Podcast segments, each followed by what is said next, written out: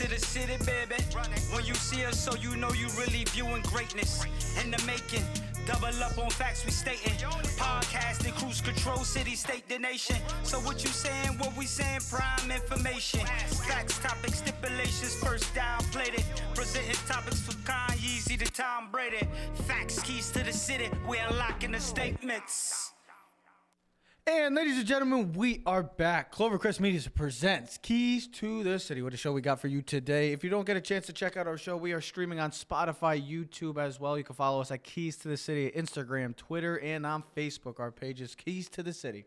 But let's get into it. A great show for you. No Super Bowl this week. We got one more week, like I said. But we'll still be discussing how each of these teams got here. And we'll talk about the 49ers. Tragedy turned triumph. Think about what they've been in the past, and then the Chiefs as well. We'll also be talking some NBA. Zion. Is load management the best decision for the Pelicans and Zion? And we'll talk about MLB. We'll be joined by the Joseph Aguirre to talk. Hall of Fame is a really a big deal that Jeter did not get unanimously. We'll talk about that. But like I just said, it was a good week for. It's a sad week, but it's a week we will always remember these two all-time greats. And this is for New York sports fans. For other reasons, if there are people outside of New York that still respect and love these guys, then I applaud you. But if you don't, some people feel differently about these two. And it was like a good, uh, like I said, it's been a a week of remembrance for two legends in this in the state of New York, and that's Derek Jeter, and we'll talk about it with Joe. And today, the news of Eli Manning, his retirement. Eli Manning is officially an alum of the New York Giants, an ex New York Giant. And Derek Jeter is in the Hall of Fame. So it's a good week for New York fans. It's a good week for us as we celebrate two legendary players in the New York sports world. But of course, as, as everybody knows, I'm very passionate. And some people might get falsely mistaken or take it by me getting all angry. I do not get angry. It's all about passion. And I'm very passionate about the man Eli Manning. As the player, I love Eli Manning. What he's brought to the New York Giants, what he has done for the New York Giant franchise, what he's done for the NFL as well. I mean, we talk about his play on the field, but Eli Manning is a better person for what he's done off the field. And and to see everything that has happened this week, to see the debate. I mean, we got to think about it. This debate started 16 years ago. The criticism started 16 years ago. The night Eli Manning got drafted by the San Diego Chargers. You know the rest. He doesn't want to go to San Diego. He gets traded to the New York Giants. It started on day one. And we've been talking about this forever. And we've been talking about this show. We talk it behind the scenes. We've talked about it nonstop. You know how I feel about it. We get very passionate about it. We do have different sides to this. Yes, we are both New York Giant fans, but we do have different opinions on this. And growing up as a New York Giant fan, he actually wasn't even my favorite player in the NFL. My You actual, my actual, my actually favorite player in the NFL in my during the early years was LaDainian Tomlinson. That I maybe it's because I played the running back position and I just and he played the, quarterback too. I did well option quarterback of running back, but he also had the number twenty one and I know you laugh at me, but the number twenty one and Why would I laugh at you? I I think Eli Manning to me he's for me it's it's one of the most aggravating things that when I have a discussion about cuz I I have a love hate relationship with Eli Manning. I don't think you should have any hate towards No, Eli. no, no. No. It's I and, I think hate. Dad would say hate's a bad word. It most upsetting because there were so many times when I used to do the ooh, you know, the mouth open. The and listen, whatever. If that's the only reason why you no, didn't no, like him, no, then- that that the interceptions, the stupid plays. You used to yell too sometimes, like where Eli. But Ted, the good, But the, you listen. the good always overcame the bad. It's like what you always say: when you were winning, you never worried about it. But now that we've seen the eh, the end of his road, and we've seen the past couple years how the New York Giants have feared throughout the season, and with Eli Manning at play and at fault, he's gotten a lot of blame for it, and the quarterback always does, which is understandable. But to see what he's been able to do, and we think about this. This man wanted the first thing that comes to mind of why this man is is different. The man wanted to go to New York. Ask any sports player ask any ex sports player, if you do know any of them, that would want to go to New York and play in New York. Not a lot of people would want to choose that direction because of the fa- of the pressure that you face. No, I think a the lot of players attention, do. the attention that you get face, the criticism. When you get cameras like this, when literally cameras like this, No, no, I think right no, I think everyone doesn't want to every play in. New York. The difference is certain guys can handle the New York pressure. But for because, him to because come you out- started the show perfectly. It's kind of amazing to think our two of maybe our favorite players in both relative sports, baseball and football. One is going to be in the Hall of Fame and gets selected this week, and then the next day, Derek Jeter. I mean, excuse me, Eli Manning comes out and announces retirement. Today was the official retirement. To think about these two legendary sports figures in New York, right? And then this Yeah. is where I'm branching off of them. Because you said, who doesn't want to play in New York? And like, maybe a lot of people. Some might not. Some people but I don't because of the but, pressure. But they said it like when LeBron James was thinking about New York. If you can win in New York, you're legendary. That was the thing about if Kevin Durant ever could come to the New York Knicks and win a championship for the Knicks, It'd be the greatest thing for his his legacy career. over anything. It would be the greatest thing, and that's why you see what Eli Manning. He ha- he was going to be the number one pick that year. He had an option. He could have went to the Chargers and played with the Chargers. No, he wanted to go to the New York Giants. Not a lot of people, like I said, would say, "I want to go to New York" because it's New York. What you have to deal with each and every day of your life, Well, you think about these two guys. even when you're walking the street. I know, but think about these two guys in the sense of just in their character in themselves, Yes. unblemished character. Because we've we've we're New York fans, so- we read the post, we read a lot of things. Like you said, there's a guy in your face all the time. Even There's- when you're on and the street. And especially now, and it wasn't so much in these guys' early part of their careers, first couple of years. So especially now, where media and marketing and and you know computers and phones, everything is bigger now. Mm-hmm. But you think about Derek Jeter to go through 20 seasons as a New York Yankee and to have a flawless, impeccable record. Didn't have, you know, a bad oops camera moment. Didn't have a bad, uh, didn't say something bad to the media. And then you look at Eli Manning, same thing. Handle the media like a class act, like a Hall of Famer. It's the same way Jeter did. Never gave too much. Never gave, never dissed a media player. Never dissed a teammate. Always had the right thing to say. And that's part of what made these guys so special in their careers. Is the, I remember Randy Johnson Yeah. coming to New York the first time, and then with the camera. And that was the end of Randy Johnson's tenure as a, as a New Not York kid. really, You just knew that it wasn't ever going to work. Some work, some don't. These two guys worked. These two guys created magic for Yankee and Giant fans. They brought everything that we've ever wanted. Now, Derek Jeter's in the Hall of Fame. Which brings me to my next point, and it's one of the most hotly debated questions probably in the history of the NFL. It may be, maybe in all the sports. Is Eli Manning a Hall of Famer? Now we know Derek Jeter is a unan- almost a unanimous decision. And we'll get into that with Joe. The main question now is is Eli Manning a Hall of Famer? There are people that say yes. There are people that should be no debate about it. There are people that still say no, he didn't have a good enough career. There are people that would choose other quarterbacks that have not accomplished the amount that Eli Manning has. Like Philip Rivers, like Matt Ryan. I've heard Tony Romo's name in the discussion.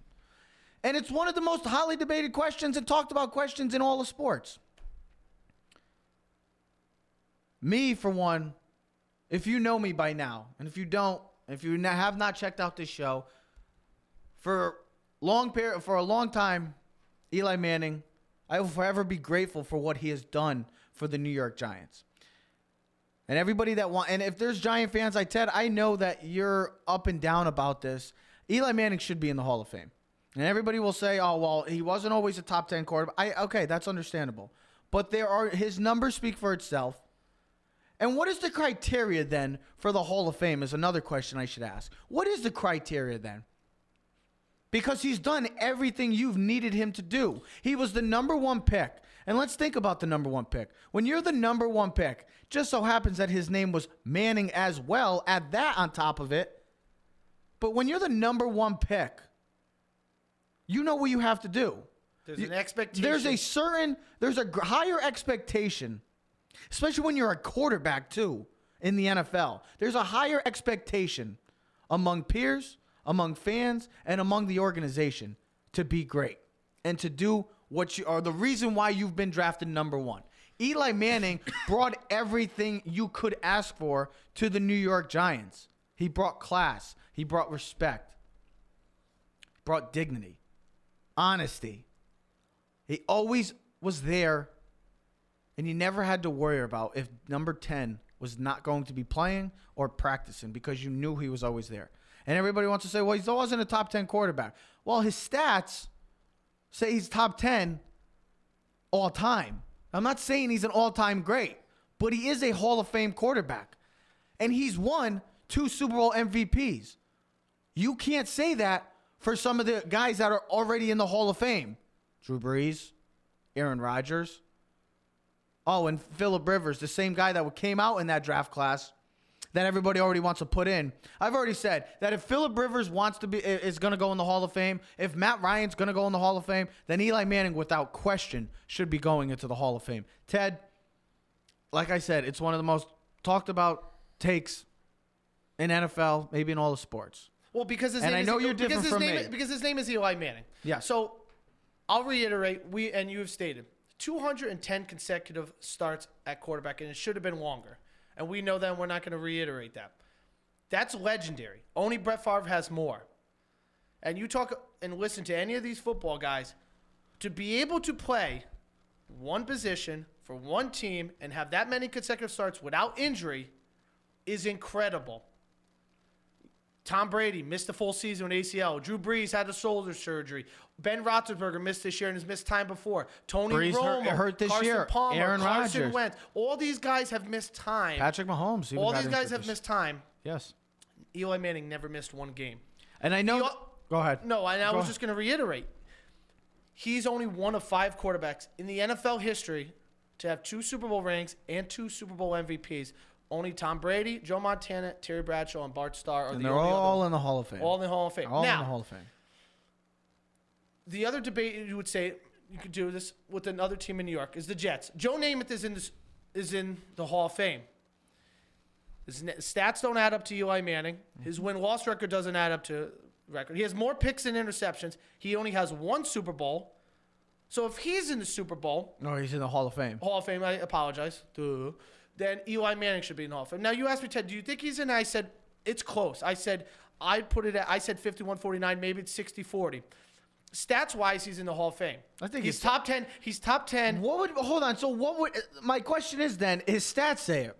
He's got the Super Bowls. He's got the rings. He's got the Super Bowl MVPs to back it up.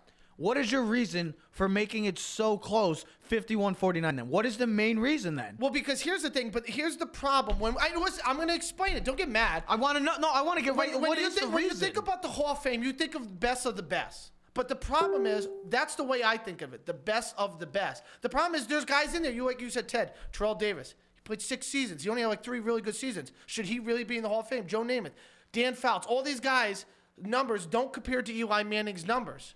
Now you're going to look at Matt Ryan. He might finish right now. He's on pace to set the passing record In all If- time. All time. Yeah. Now he might go down with maybe top three or top four numbers of all time, but he's gonna have no Super Bowl rings. He's gonna have the 28 to three blemish on his record. Is he a Hall of Famer? Uh, now was it Matt Ryan a top? Other than his MVP year, was he a top five quarterback? during his time? I think it, depending on who you ask, Besides the one MVP season. Not top five, maybe top ten. Okay. See, Eli was never. See, people look at Eli so negatively because he's Eli Manning and he played for the Giants. If he was playing for the Bengals or someone else for the Jaguars and his name wasn't Eli Manning, it was Eli Keys or something, no one would really. I think. And It's, I, it, there's, I mean, think about this. Manning is one of 21 quarterbacks to win a Super Bowl without losing one. he's won the Man of the Year award. I mean, he's he's got everything you would want in a quarterback. Number one pick. He's won a Super Bowl. Now he never won an MVP. He was never considered a top quarterback, and that's the thing. People are gonna be like, "Well, he was never a top 10 quarterback. Never a top quarterback during his generation." Hundred percent correct. Hundred percent correct. But how do we define Hall of Fame? Is it you can't tell the story of the NFL the past 20 years without mentioning Eli Manning. You can't tell the story of the New England Patriots without mentioning Eli Manning. Eli Manning Was the Achilles to the Brady? Peyton Manning. Now, maybe, and of course, he's going to be biased because his brother, but you think about Eli Manning's two Super Bowl runs. He went to Lambeau not once, but twice. Now, he beat Brett Favre in the NFC Championship game with minus 20 degrees. Now, up until that point, other than Michael Vick, no one went to Lambeau Field and won in Lambeau Field in the playoffs. Just doesn't happen, especially when it was that cold. He went to Dallas, who was the number one seed. Division rival, he lost to twice, went, beat them there. Okay, I know he beat Garcia in the wild card in Tampa Bay, whatever. Went to beat Tom Brady, the 18 0 Tom Brady Patriots, with the greatest coach of all time, with the one of the best offenses of all time, and he beat them. Now you could say the defense was a factor, absolutely, but who led them on the drive? Who was the quarterback that made the plays? Who was the one that threw the touchdown pass? Did some did Burress throw it to himself? No, Eli Manning, the leader. Because if it was any other quarterback, we'd be giving him credit. But because it's Eli, we can't. Then he goes to the second playoffs. He wins the home game against Matt Ryan. He goes into the divisional round to the number one seed, which I did not realize, and you told me this before, the 15 1 Packers, and beats the MVP, Aaron Rodgers. Mm-hmm. Oh, wow. The great Aaron Rodgers. Then he goes to the NFC Championship game in San Francisco, gets knocked down 26 times. Gets physical. Gets abused. If half, he said it today. If this was today's game, there would have been 15 personal foul penalties for driving the quarterback into the ground. He beats them in overtime. Then, not once, but then goes beats New England again in the Super Bowl when Brady and Belichick had a chance, and they were never the same as good a team as those Patriot teams or San Francisco teams. There's only there's only one franchise that would not have Eli Manning's career. That's the New England Patriots. Other than that, I can guarantee you that 30 of the other 30, 32 teams would want Eli Manning's career and have Eli Manning as their quarterback. You could call me crazy. You could say whatever you want. It's fine. But for a man that was there every day, never was injured, was playing each and every game. Now, it, whether it was a win or loss, that's fine. But he got to the playoffs. He won what it mattered most. He won the Super Bowls. Other than the New England Patriots and that franchise. See, people And point out the picks. I'm just reading the text. People point out the picks. They point out Brett the. Favre leads the NFL history in picks, but we love Brett Favre. We praise him like he's the greatest thing. But Eli Manning has 12th in the in the history of the NFL with 244 picks, and he's terrible. Give me a break, people. It works both ways. Oh, and by the way, that guy Brett Favre that we all love so much, yeah, he's only got one Super Bowl as well, too. He, he threw that pick against New Orleans Yep. across the field. And then he had his whole debacle at the end of his career. Oh, I had to. I'm retiring. Nope. I, I'm going to go play with the Jets. Oh, I'm going to go play with the Vikings. Oh, I'm going to go play with this and that. Yeah, great. That's well, you know what somebody say? He did also won the MVP in the league. He has the, pa- he has the passing yards. He has a consecutive starts. So does Eli, and so does the, so does it with the touchdowns too. I'm- I'm giving you the- no, I know that, but he has the touchdowns too. He's in the top ten right now. I know he might it- he might fall off because of the way passing is nowadays, and there might be quarterbacks that move up in the board. That's fine. But right now, he's retired in the top 10 of yards and touchdowns. He's not in the top 10 of picks. So, for anybody that thinks he's in the top 10 of picks, you're wrong. Check your facts. He's got two Super Bowls. He got two Super Bowl MVPs. I mean, if you're a Giant fan, what more could you have asked for? What more could you ask for in a quarterback? Oh, because they were bad. Uh, That's I get that. I know because we have to be Tom Brady or we got to be all these other great quarterbacks. I'm sorry, So- but Drew Brees. Hold on, but Drew Brees, the same guy that's all time great. I understand he is. I'm not saying that. What I am saying is he hasn't been to a Super Bowl in over 10 years. Oh, and Aaron Rodgers, Mr. Badman himself, hasn't been to a Super Bowl since 2010. So for everybody that wants to say, oh, these all-time greats, I get that. They are. But what have they done for you? What have they given you? And the guy Philip Rivers is another guy that everybody wants to say, well, Eli only made the postseason six times. Hey, did you know Philip Rivers made the postseason six times too, as well? And he had more talented teams than Eli Manning. He's got a five and six record, postseason record, compared to Eli's eight and four. Everybody wants to say, it. get this. Oh, Eli led the league in three times in interceptions. Oh, guess what? You know Philip Rivers led the league twice in interceptions too? So for everybody that wants to say, and Philip Rivers is going to have over 400 touchdowns, and 200 picks. For everybody that's going to say, oh, well, Eli Manning, he was terrible because he had three picks. He led the league three times. Well, Philip Rivers is right there. So for anybody that wants to have the debate of Philip Rivers going to the Hall of Fame, but Eli Manning, where do you see it then? That's all I'll ask you. Where, where, where's the? Di- I- where, where I do you under- I differentiate? I understand Where do you differentiate differentiate between the two? I understand where people are coming from if, if he's not a Hall of Famer. But here's the thing if you are saying that, then you must take out half the people in the Hall of Fame right now, then.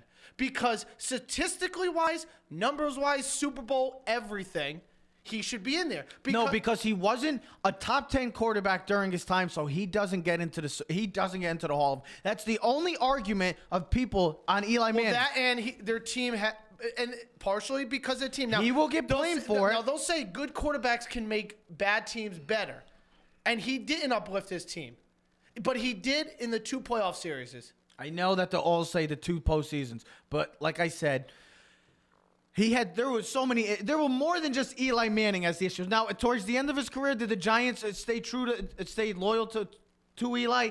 I get that. I understand that. Yes, they might have kept him for too much. Can too I lo- give you- too longer than he should have been there? But for anybody that wants to keep bashing Eli because oh he didn't get to the playoffs all the time, Philip Rivers just got to the playoffs last year for the first time in over six seasons. We never said anything bad about Philip.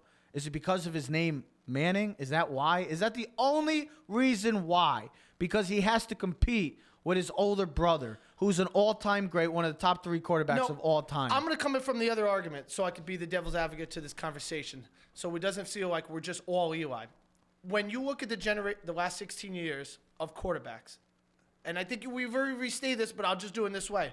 Did you ever consider Eli one of the five best quarterbacks during his generation? And a lot, and I think 99% of the people would say no, not I even think close. I think it's re- I think it's really hard to answer that question because of the factor that four of those top top, top five quarterbacks are already some of the greatest in the history of the NFL. Brady, Manning.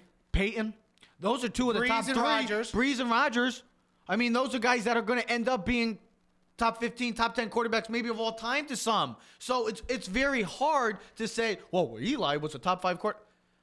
The four, the four in front of him, right before of the top five, are already Hall of Famers, are already top five, top two of them or top three quarterbacks. Maybe the other two they keep adding the resume could eventually be top ten quarterbacks. And what's and what's remarkable is when somebody goes, Eli Manning's defense won them the Super Bowl in the first one. Well, if you go back to Ben Roethlisberger's first Super Bowl when they were 15 and one, nobody wants to. Nobody wants to no talk one about remembers that. Nobody how bad he played in the playoffs and in the Super Bowl. It's one of the worst Super Bowl performances maybe in the history of the NFL, other than Peyton Manning's now, second Super Bowl. Now you think about that Steelers thing. Just compare. If you know football, you know watching the Steelers and the Giants in the last 20 years. It's not even comparable. The Steelers have been more consistent drafting players.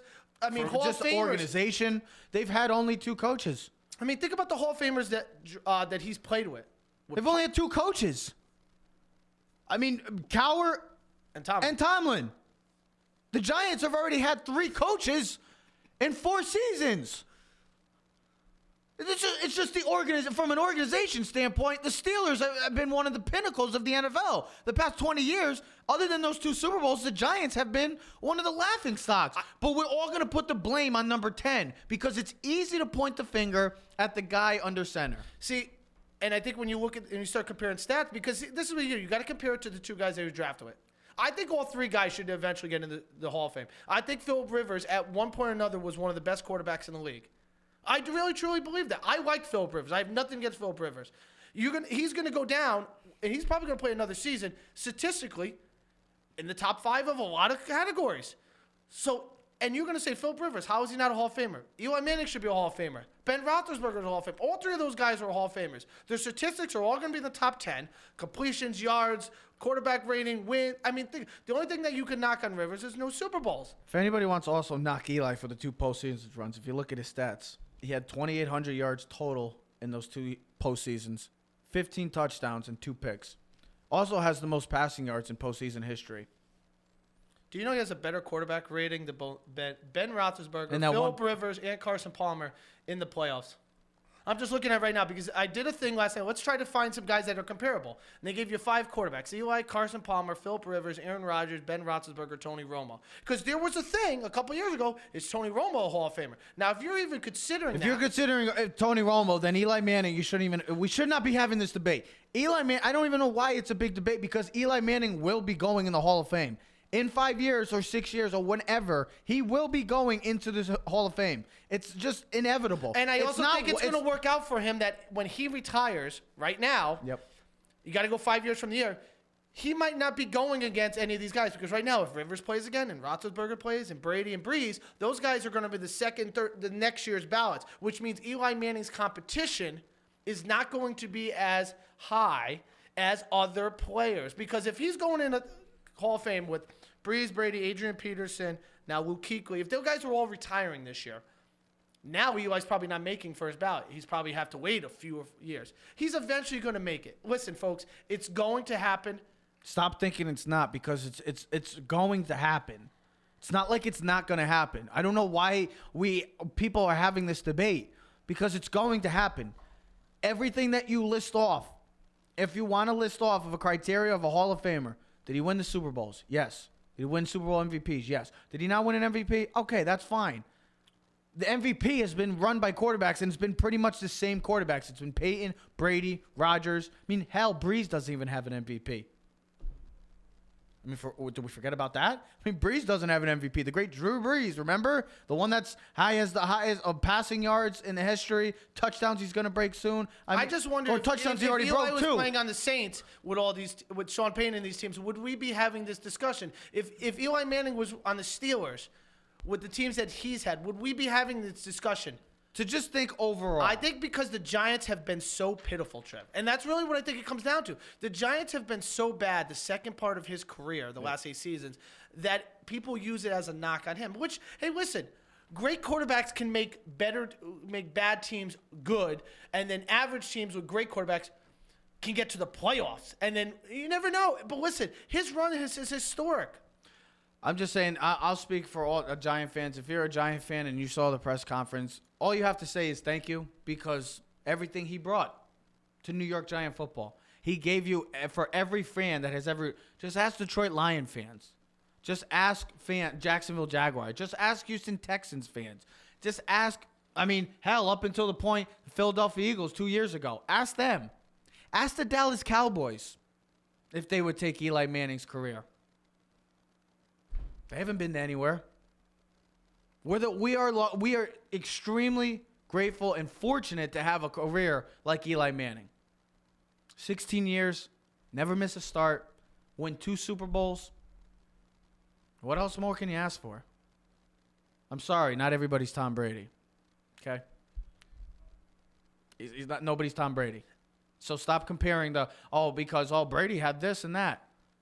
Up until one point, his brother had one MV, one Super Bowl. But there's uh, w- w- the, the, you can't compare Eli and Tom You, Brady. you have have to no. compare, I'm just saying in general. Eli, not every no because that's Joe what Namath is in. That's what try, Fouts is but that's what try to. That's what people try to do. It's like, oh, was Eli at the Brady Yeah, level? I no.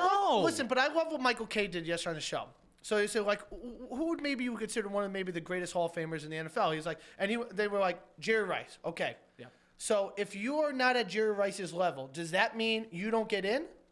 No, there's there's got to be a spectrum because there's a, listen. There's I, tiers. I said Joe Namath. No, I didn't watch Joe Namath play, We went alive. but his rec- record is not better than Eli's. He's got more picks and interception, and if it wasn't for the guarantee in Super Bowl win in Super Bowl three, we maybe never even mentioned Joe, Namath. Joe Namath's not in it. So, so if Joe Namath is in it, you gotta put Eli in it. You got if Dan Fouts is in it, you gotta put Eli in it. If you're gonna mention Tony Romo, you better be putting Eli. And I'm not even gonna compare him to Dan- Marino because Dan Marino's in a whole nother class because he's the only guy that you can truly say doesn't need a Super Bowl to be in the Hall of Fame because we know he is one of the best quarterbacks. I mean, if he has time. a Super Bowl, he might be. I mean, it's just if he has a Super Bowl, he's top three. Yeah, it's that different. But let's stop putting the comparisons to Brady. That look, you're not gonna get another Brady. You're just not. It's not gonna happen. That's not realistic. It's not realistic. That was that was. I, Listen. I don't know what even to Listen, make of that. Brees and Bre- uh, and Rodgers are both top ten quarterbacks maybe of all time. They both only have two Super Bowls. And Bra- and Eli beat one of them. to get there to one of his Super Bowls. I'm just saying We'll see. We'll see. We're forever grateful for number 10. Thank you to the greatest quarterback in not just New York Giant history, but New York football history. Sorry, Jet fans. That's a fact. Thank you, Eli. We'll see you in Canton one day. Now it's time. I mean, it's gonna be. I just said it before. It's so. It's gonna be weird next year to not know that he's not even there. Like he's not even gonna be there anymore. Like, oh well, you're like, oh, you didn't play this year. I know, but he was still on the sidelines. We're always like, is this it? Is this gonna be the end of Eli? Ain't no number ten anymore. Can't last the, forever. The number ten will be retired, and I'm glad the Mara family did. Hey, they did something right finally. Oh, listen. I mean, this is this is a crazy year because Eli Manning's retired. Drew Brees' free agency is pending right now. Okay, Tom Brady might not be a New England Patriot. Phil Rivers might not be a San Diego. Oh, excuse me, Los Angeles Charger. So, I mean, you think about these these names. The- Drew the- Brees might. I mean, who knows what Drew Brees does? There's still a lot of question marks going forward, and that's the day and age now. These quarterbacks, uh, Drew Brees, Philip Rivers. I mean, look at Big Dak. Ben, How about Dak Big, Prescott? Big Ben as well. All these guys. You think about that. Well, They're going to be moving on sooner or later. Dak Prescott has been with the Cowboys for five years, or four, excuse me, four years, and now he's a possible free agent. And that's one of the big questions surrounding the NFL offseason as well. Is the Dallas Cowboys. And like I just said about Eli Manning, the Dallas Cowboys, I don't care what any Cowboy fan wants to tell you. Dallas Cowboys fans, you know you would love to have the career of Eli Manning because at least he gave you two Super Bowls. I know he didn't win all the time, but he still got you two Super Bowls, and you haven't even sniffed a conference championship game in 20 years. So the main question, one of the big questions this year surrounding the NFL offseason is those Dallas Cowboys. Is that Dak Prescott? Is Jerry Jones again? What are they going to do? And I did this a couple weeks ago. It was player A, player B. I tried to compare the two. And the one player A was Kirk Cousins. The other was Dak Prescott. Who I end up choosing Kirk Cousins. You took Kirk Cousins because he had the better stats. Now, what does Dallas do? Does Dallas sign Dak Prescott to that 30 plus million, 35 plus million in that Russell Wilson range? And look at the if you look at the list, it's a pretty good list with the exception of Kirk Cousins. It's a pretty good list of quarterbacks in there. So does that happen? Does Dallas decide to pull the trigger and say, "This is our guy. We're going forward with him," or do they pull the Kirk Cousins and franchise him? Is that the best direction to go for the Dallas Cowboys, Ted? I do believe so. Uh, and, and, and it's the way I looked at the Dallas. I thought the Dallas Cowboys handled it perfectly this, year. I would not have paid him this year. Now, people say, listen, if you paid him now, right, you would be able. I wasn't. I wasn't. I had an itch. so, I had um, an itch. what, when I said what I was, oh, you totally threw me off. No, Dallas Cowboys. I know that. If you paid him now, you would save money because, like they were saying, if you paid him early and he won the Super Bowl or did really well, you'd have to pay him more because. Everyone of the thing is you're trying to beat the other team before the punch because it's like if you did it before Carson Wentz and the Eagles would then have to pay Carson Wentz more than Jared Dak Goff, Prescott. too. So it's like always like okay, now we realize because we're smart enough to realize that Dak Prescott should not be a top five paid quarterback. No. He is not considered a top five quarterback. Nope. But in today's day and age, it's not about where you think you're ranked. It's about how much you think you've earned. Dak Prescott thinks he should be one of the two or three highest paid quarterbacks in the league, and that's what he's going to ask for. Now, you asked me a question. Do you think the Dallas Cowboys should pay him? My answer is no. My answer is you franchise him for a year, like you did some something similar this year, even though it was a rookie contract, because it's kind of like a rookie deal. You're playing on a franchise deal, a one year deal. You go sign Amari Cooper because we know what Dak Prescott's stats were before Amari Cooper, and we mm-hmm. know what they were after Amari Cooper, and they were significantly better with Amari Cooper playing wide receiver for the Dallas Cowboys. Now, if you're going to pay Dak the big money that he wants, you are not going to be able to sign Amari and these other players that you want to retain on the Dallas Cowboys so your team could be hopefully a Super Bowl contender next year. And that's what teams have to make a decision on. You could pay your quarterback. But if you're going to pay your quarterback 30, 35, 40 million dollars, like numbers that we were talking about with Mahomes, He better be at that level. He better be a Russell Wilson. He better be a Aaron Rodgers. He better be a Mahomes. He better be so damn good that you can lose two or three players because his quality of play is much better and can overtake the losses of your team. So Dak Prescott had probably his best year this year, and I get that. Didn't also make the playoffs. Now we re- you really have to take into consideration as well, and this is kind of also the debate with Patrick Mahomes. Now Patrick Mahomes is going to be getting a big contract. It's just how big is that contract going to be? Is it going to be the biggest in NFL history? Most experts would say yes. But you really have to think about it. When you're paying these quarterbacks like a Dak,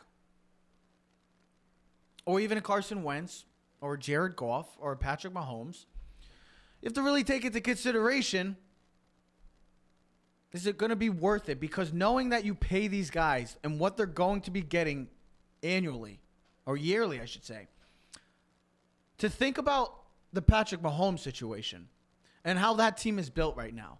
You sign Patrick Mahomes, it's going to put you in a tough situation to keep that team together. No It's going- quarterback who has a top five salary, even made the NFC Championship game, hasn't won a Super Bowl in the past five years. now, I'm not taking And away- two of the excuse me, and two of the top two of the four top paid quarterbacks didn't even make the playoffs this year. That was Carson Wentz and Jared Goff. Now, I'm not taking away from Patrick Mahomes. I know what Patrick Mahomes is. He's worth He- thirty-five million dollars a year. But He's that damn to see good. the contracts that we've possibly seen of maybe around 200 million for what they have on that team, and they're co- they're 60 minutes away from a, a Super Bowl possibility, a Super Bowl title, I should say, is that close. Do you want to get branch get rid of that team? You have to think about it. Yeah, you sign Mahomes, you have him forever. That's fine. I wouldn't want to get rid of him either. I don't even think about it. He's untouchable. But you might lose other pieces down the line. and I don't want people to take what I'm going to say wrong, but look at what happened when the Baltimore Ravens won the Super Bowl. They paid Joe Flacco a, bun- a bunch of money. And well, guess what? They were able. They lost a lot of pieces because of that. Now, I'm not comparing Mahomes and Joe Flacco. I'm using the comparison of paying, and Yes. we're not talking about Mahomes because he's in a different category. No, not- that's true, but- uh, but- but Dak Prescott. This is what. But Dak, it's kind of like with Dak so as what is- well. so what is you- what you got to look at? Take away your fandom of any team, okay? How do you feel about Dak Prescott as a player? You got to look in the mirror and say, how good is he? Now, is he worth thirty million dollars? I say no, personally. But does he deserve the money? Absolutely. He's played four years under a rookie deal, made barely any money now. Of course, we'd all love to have that money. But in the spectrum of where he's playing for the most iconic franchise in the NFL, the biggest franchise, the most richest contra- uh, richest owner, what's his worth to you? What's his worth to the Dallas Cowboys? Now you could say four years, successful years, winning records, but how successful is it? It hasn't even gotten you to a conference championship. How good are the Dallas Cowboys? Could the Dallas Cowboys, and I'll ask anybody who's a fan of this, if they lose Dak Prescott and they find someone else comparable to Dak Prescott, do you think there's a major difference? Do you think the Dallas Cowboys, maybe this is better, do you think the Dallas Cowboys need Dak Prescott to win a Super Bowl or to or make it to a Super Bowl? Or do you think you can get away with paying someone else? I think most people would probably say the reason why the Dallas Cowboys were not in a play, were not even in the conference championship. Jason Garrett? Maybe because of Jason Garrett. Some may say. Some may say that Dak Prescott, argument. Ted, is a reason as well, a cause for concern because we've seen Dak Pres- Prescott. We see him maybe at his peak right now and what he's going to be for you. He's going to be a guy that's going to be in that range of an of a 15 to 12 top t- top Maybe 12, top 10. top 12 top 15 I, that's why I said let's franchise him. And for Cowboy I think- fans, let's see what Mike McCarthy does for his. If he, Yes. if he, if you pay him big money and the Mike McCarthy, Dak Prescott doesn't work out, now you paid him and now you got to live with this, and and you just got a new coach. But by franchising him, you literally say, let's see how this experiment works. If it doesn't work, and Dak doesn't. It fails again next year to get to the playoffs. then an- you can move on from Dak. I don't think it's an experiment because and- we and know but, we know but you don't know how this is the tandem of Dak and McCarthy. but we know work. how da- what Dak is. Can he be better though? He's gotten better pretty much. I thought every year. I think he's gotten better personally. Well, that's why I think the, the signing of Amari Cooper Is becomes major. urgent for them because of the factor that you have to put in that when Dak Prescott was playing at an all-time high last season, that's because of Amari Cooper. The addition of Amari Cooper changed everything for Dak Prescott. It gave him a number one weapon. It gave him a go-to guy to throw the ball to. Dak Prescott, we saw what he was this year. He was good. But when you're playing against lesser of your competition, He you're- beat the bad teams and the good teams. he was okay everybody against. looks good on paper. Then everything looks good. But when you're playing the teams like the Patriots and the Eagles and playoff teams, the Saints, the Vikings, Seahawks, Packers, when you're playing teams like that and you lay a dud, what do So- you? What do so you? a- that's why you do franchise what for do- one year and see how you the ask McCarthy yourself and the Cowboys franchise- experiment uh, what do you, works? What do you ask yourself as a franchise then? I mean, what what really is going through the mind of Jerry Jones right now? Am I willing to hand the keys over and take out my wallet and say, "What do you want? Blank check." No, no, there's no blank check. Because I'm telling you, Jerry Jones is looking at, I want to pay him between 28 and 27 not- to 30 million. ha- he has his 30 man. plus. He has his demands exactly. He's want thirty plus. Jerry might not give it, and that's where you cost the so conflict. that's why you. That's fran- where so- the head so button goes. Jerry still has control of him for two more seasons. They can franchise him twice, so you can pay him one, two one-year deals. Are we and- realistically in and Dallas? make him earn it? Are, are we realistically and Dallas fans realistically prepared for a possible if it if there's No, no listen. eh, Do I really think Dak Prescott's going anywhere? No, just no, like sitting out? No, he's not sitting out. No quarterback sits out because they understand that the, he's the engine that makes everything else go. Dak, you got nothing on a football team if you don't have a quarterback. Don't don't want to hear any other excuse. Don't tell me anything else. If you don't have a quarterback, you got nothing else on a football team. It starts with the quarterback and ends with the quarterback. And then you build everything else around. Then you build the pass rush and O line and D line and run backs, receivers and kickers and quarterback. But you got to have the quarterback. You got to have the quarterback. That's why I said you give him the one year experiment deal with the franchise tag. You see how the McCarthy, if they go 9 and 7, 10 and 6, and they make the playoffs, but they don't win the Super Bowl, okay, you franchise him again. Why not? And you pay him 37 million, but it's only for one year. It's better to do that in two years. It would be, I I think it came up to about two years and $70 million. And two, uh, they franchise him over the two years. All right, that's fine. It's better than giving him $100 million and 130 over five years, right? Save the extra 30 million, put it back in your salary cap, use it toward other players, franchise him. It doesn't hurt. If he's worth it and it, it pays off, then pay him at the end. Who cares?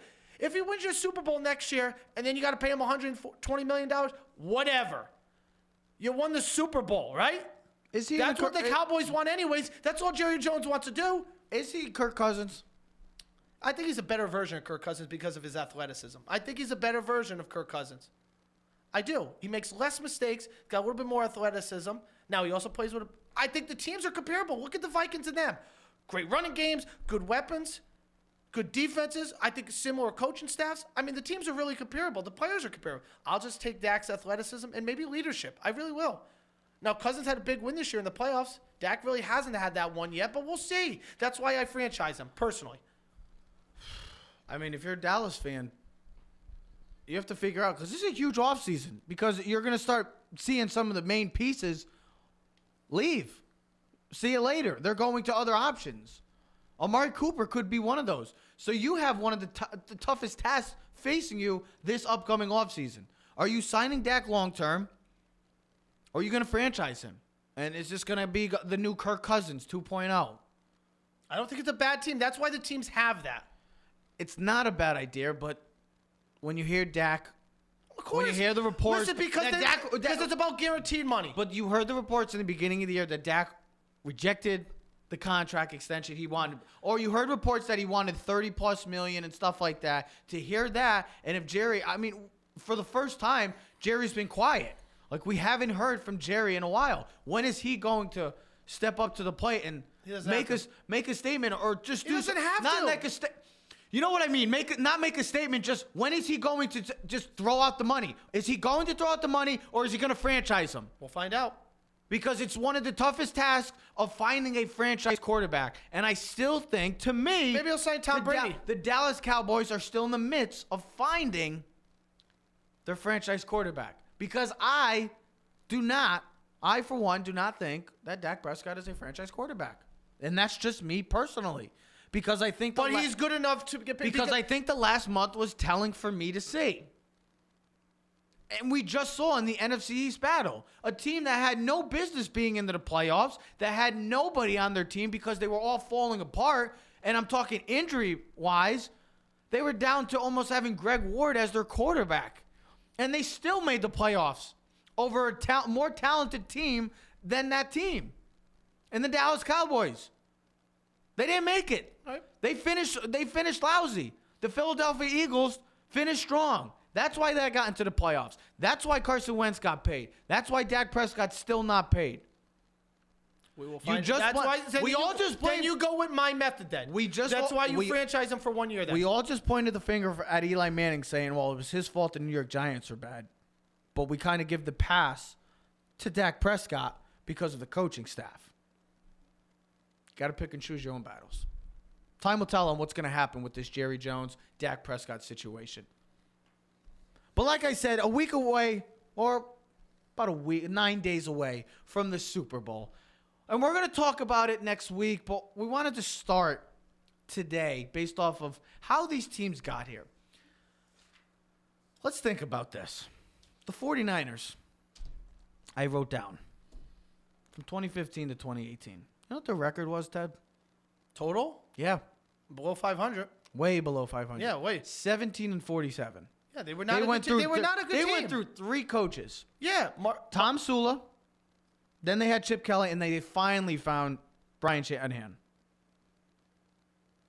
Think about Kyle Shanahan. Kyle, Han- Kyle Shanahan. Sorry, just uh, just think about this. Oh, where the 49ers were in the beginning of this decade, then the middle, and now the start of the decade again. Well, let's see. This team was horrible. it started with the Eli thing. This team was atrocious.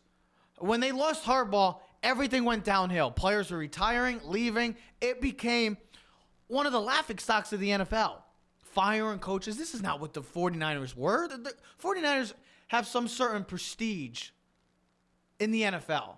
They're one of those teams. They're like the Pittsburgh Steelers. They're like the Patriots. They're like the Cowboys. Green Bay Packers, New York Giants, the 49ers, the Bears, you could put them all in that category of the higher ups in the NFL. And to see what the 49ers were to where they are now, and we're only nine days away from what they could be, which is ultimately a Super Bowl champion, it's truly remarkable to see what John Lynch and Kyle Shanahan has done and brought to this team. Now I know the addition of Jimmy Garoppolo helps, like I just said, and we said you have in the p- first part of the show. And if you didn't get to check out the first part of the show, you could check us out on Spotify, YouTube, and as well as Facebook. Keys to the City. But you had to find a franchise quarterback. They wanted Jimmy Garoppolo. And what makes it even more fascinating with these two, Kyle Shanahan and John Lynch, is that they don't make a decision without the approval of one another. One doesn't make it and another one doesn't. They have to talk each other. They talk with each decision based and made. And just think about that. They took a chance on two unknowns, the 49ers. Dealing with firing of Chip Kelly and Tomsula. And then they take a chance on John Lynch as GM. I remember the day they hired John Lynch and I said, Right out of the booth. I was like, Ted, John Lynch is John Lynch is going to be the GM. I was like, is that John Lynch, the John Lynch of the Tampa Bay Buccaneers? And I saw that. I'm like, okay. And then they hire Kyle Shanahan. And to see where they are three years later, which is, I mean, they're not going anywhere either. I mean, they have their quarterback set. They have that defensive line set with a couple of And if you think about it, offensively, they don't have any really big time paid players. I mean, No. you got Joe Staley, but he's older. But they got Mike McGlinchey at right tackle. They have Jimmy G is their highest paid offensive player. We know that, but they paid him early. They paid him after the five starts he had that one season I- at the end of his day. And what's key about that is now you still have him under control for the next years, and now you're looking at all these. We just talked about Dak, but all these quarterbacks are going to start making more than Jimmy, and Jimmy's going to start falling down on the list. So that contract isn't going to seem so bad as it might have first seemed when it first came out. But you think about this team; they're very young. They're like 12th in the NFL age-wise. They average like 25.1. both of these teams are in the same area 12 25, 26 years old. So average. So which is good. They mm-hmm. both got their quarterbacks. Mm-hmm. You think about this 49ers team last year.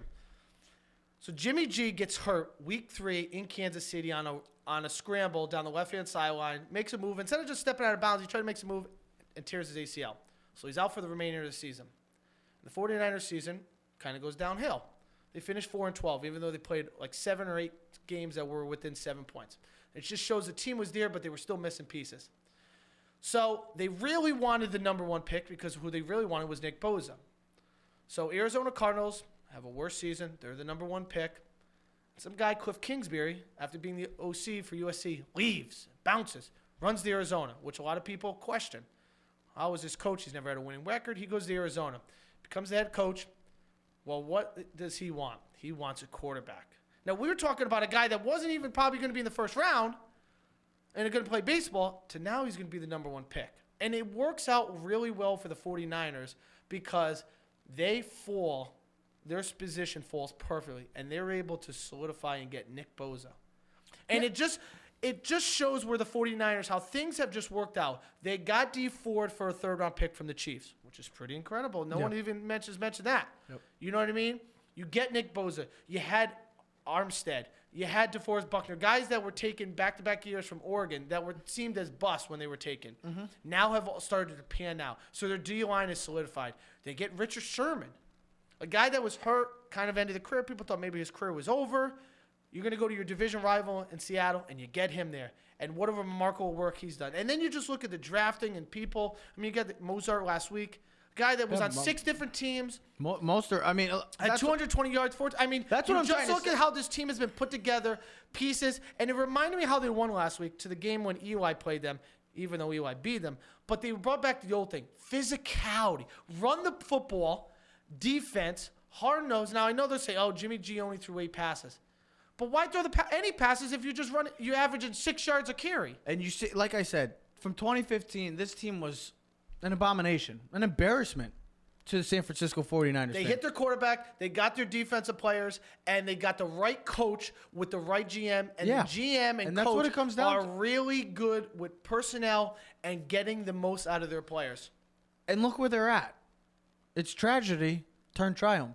Now I know I may be getting ahead of myself because the Super Bowl hasn't happened, but for them to be in the position that they were, and you got to think about this coming into this year. A lot of people, I mean, both of us had them at six and ten.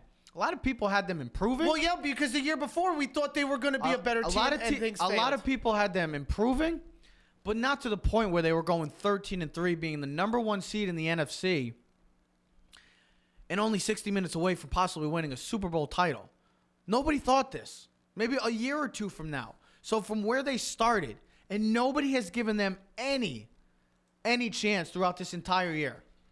And I remember we've talked about it. The 49ers the best team in the NFC. And you always had somebody else other than the San Francisco 40. Oh, it was the Saints. Oh, it was the Packers. Oh, it was this, it was that. Oh, it was the Rams, the Seahawks. But it was never the 49ers up until late in the season. And then you really started to see the respect that this team has earned from the fans around the NFL. So to just see what they've done to where they are now, to being 60 minutes away from a possible Super Bowl title, is truly, I mean, you can't write it up. It's storybook.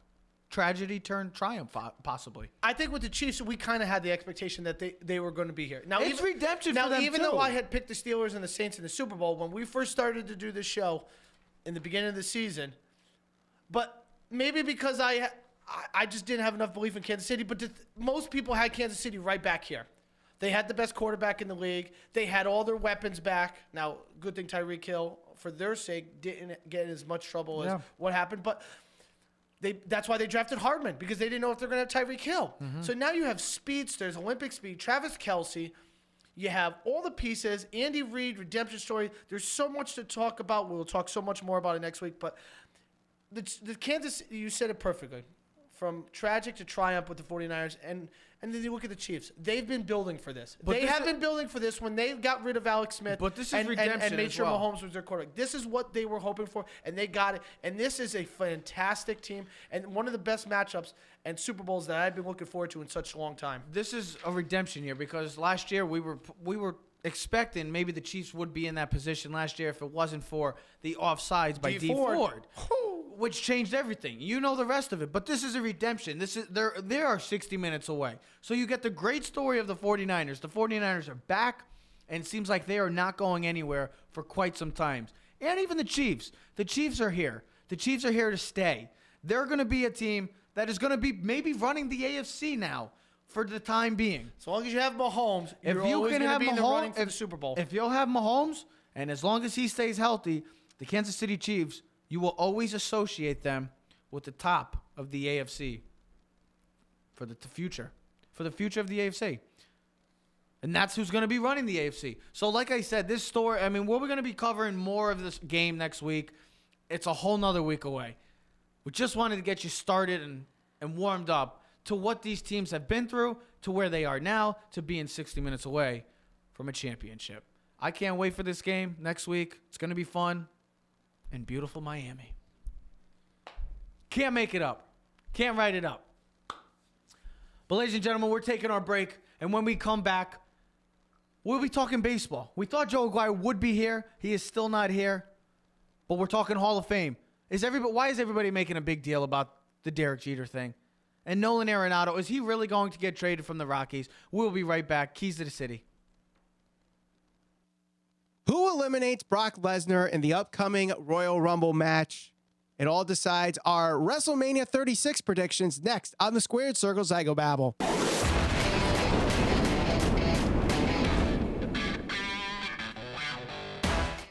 Hello and welcome to the Squared Circle Psycho Babble. My name is Michael Valenti. This is Ralph Valenti for news, reviews, and conversations on all things pro wrestling. Subscribe, hit that bell for notifications.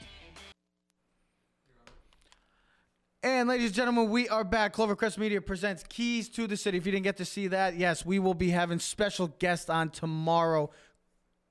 Squared Circle Psycho Babble. The Valenti brothers are joining us live tomorrow in studio for a special Royal Rumble preview and the road to WrestleMania. It kicks off tomorrow with the Valenti brothers, Squared Circle Psycho Babble. You can follow them at YouTube, Twitter, and on Facebook. That is Squared Circle Psycho Babble with the Valenti brothers. Can't wait for that tomorrow. But let's start off. We're going to get into some baseball right now. We thought we would have the Joseph Aguirre here, but he is not here. So we're going to discuss it. The Keys brothers, and it, like I said early on in the show, this was a good week for for New York fans.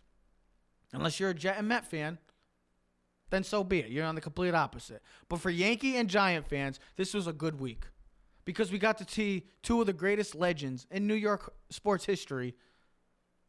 One call it quits, one's adding a little hardware, and that's Derek Jeter. He's going into the Hall of Fame, ladies and gentlemen. But like at first, when I thought of this, when I saw that he got the he got ninety nine point seven percent, three hundred ninety six out of three ninety seven total votes. I saw it, and you know what? I kind of was like everyone else. Oh, who didn't vote for him? Who didn't give him the unanimous vote? I just want to clarify this.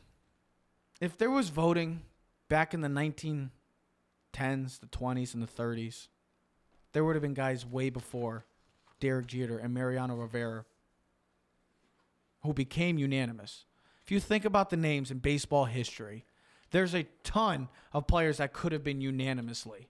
So let's relax with the unanimous vote. Babe Ruth would have been a unanimous vote. Joe DiMaggio did not make it on his first ballot Everybody gets freaked out because he wasn't unanimous. because we live in a Let- day and age. Let's let's just pipe down. The man is still going in the Hall of Fame. that's really what all I know matters. that it's all because he didn't get hundred percent.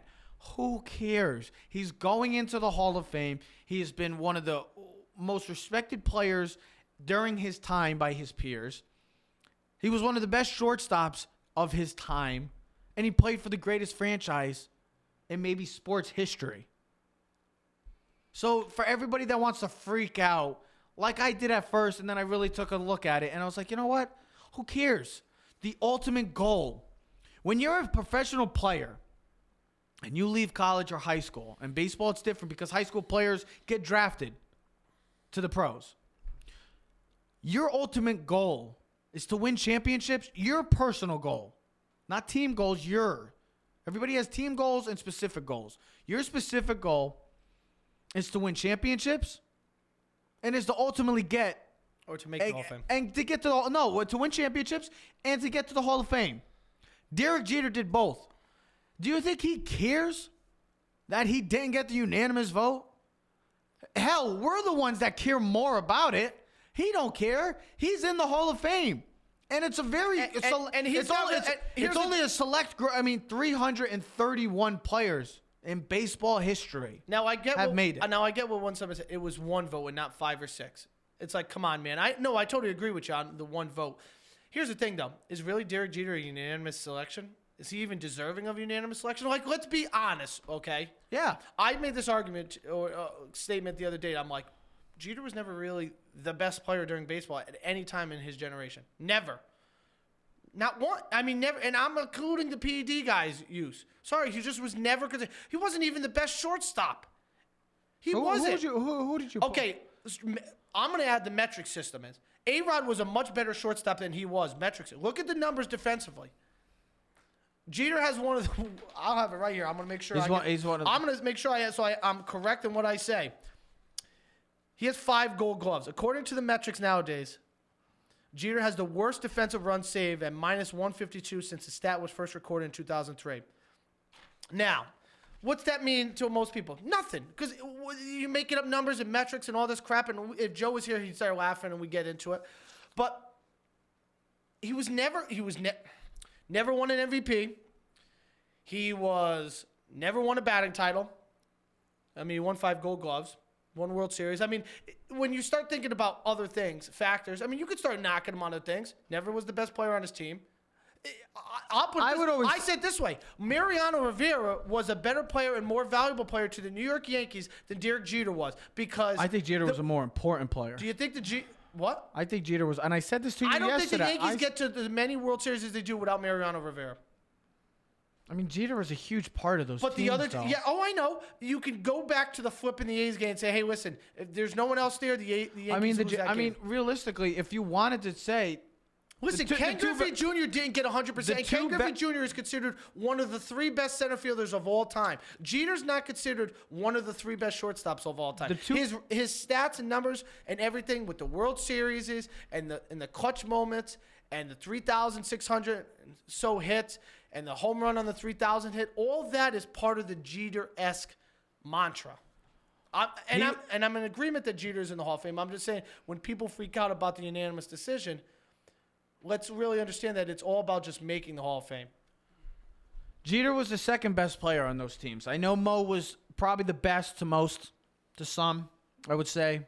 We come to an agreement that Mo was the best player, but Jeter probably is the most important of that player of that. Well, he was the captain. He's the leadoff too. For most of those years, he's the one that always and we always said for leadoffs, leadoff is the most important part of the the lineup because it gets everything. Well, he was number two hitter. He was not the leadoff. At he, times he was.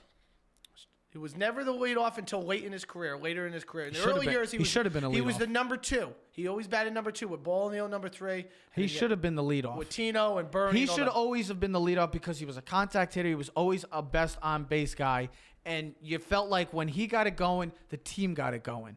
And when he was making plays, the team started making plays. When he had his moments, the team had its moments. There is no better baseball career than Derek Jeter's, though. When you look at it as a whole, he plays for the New York Yankees, okay, an iconic franchise. He becomes captain of the New York Yankees. He plays shortstop, which is the second most valuable position on the baseball field, only behind the catcher.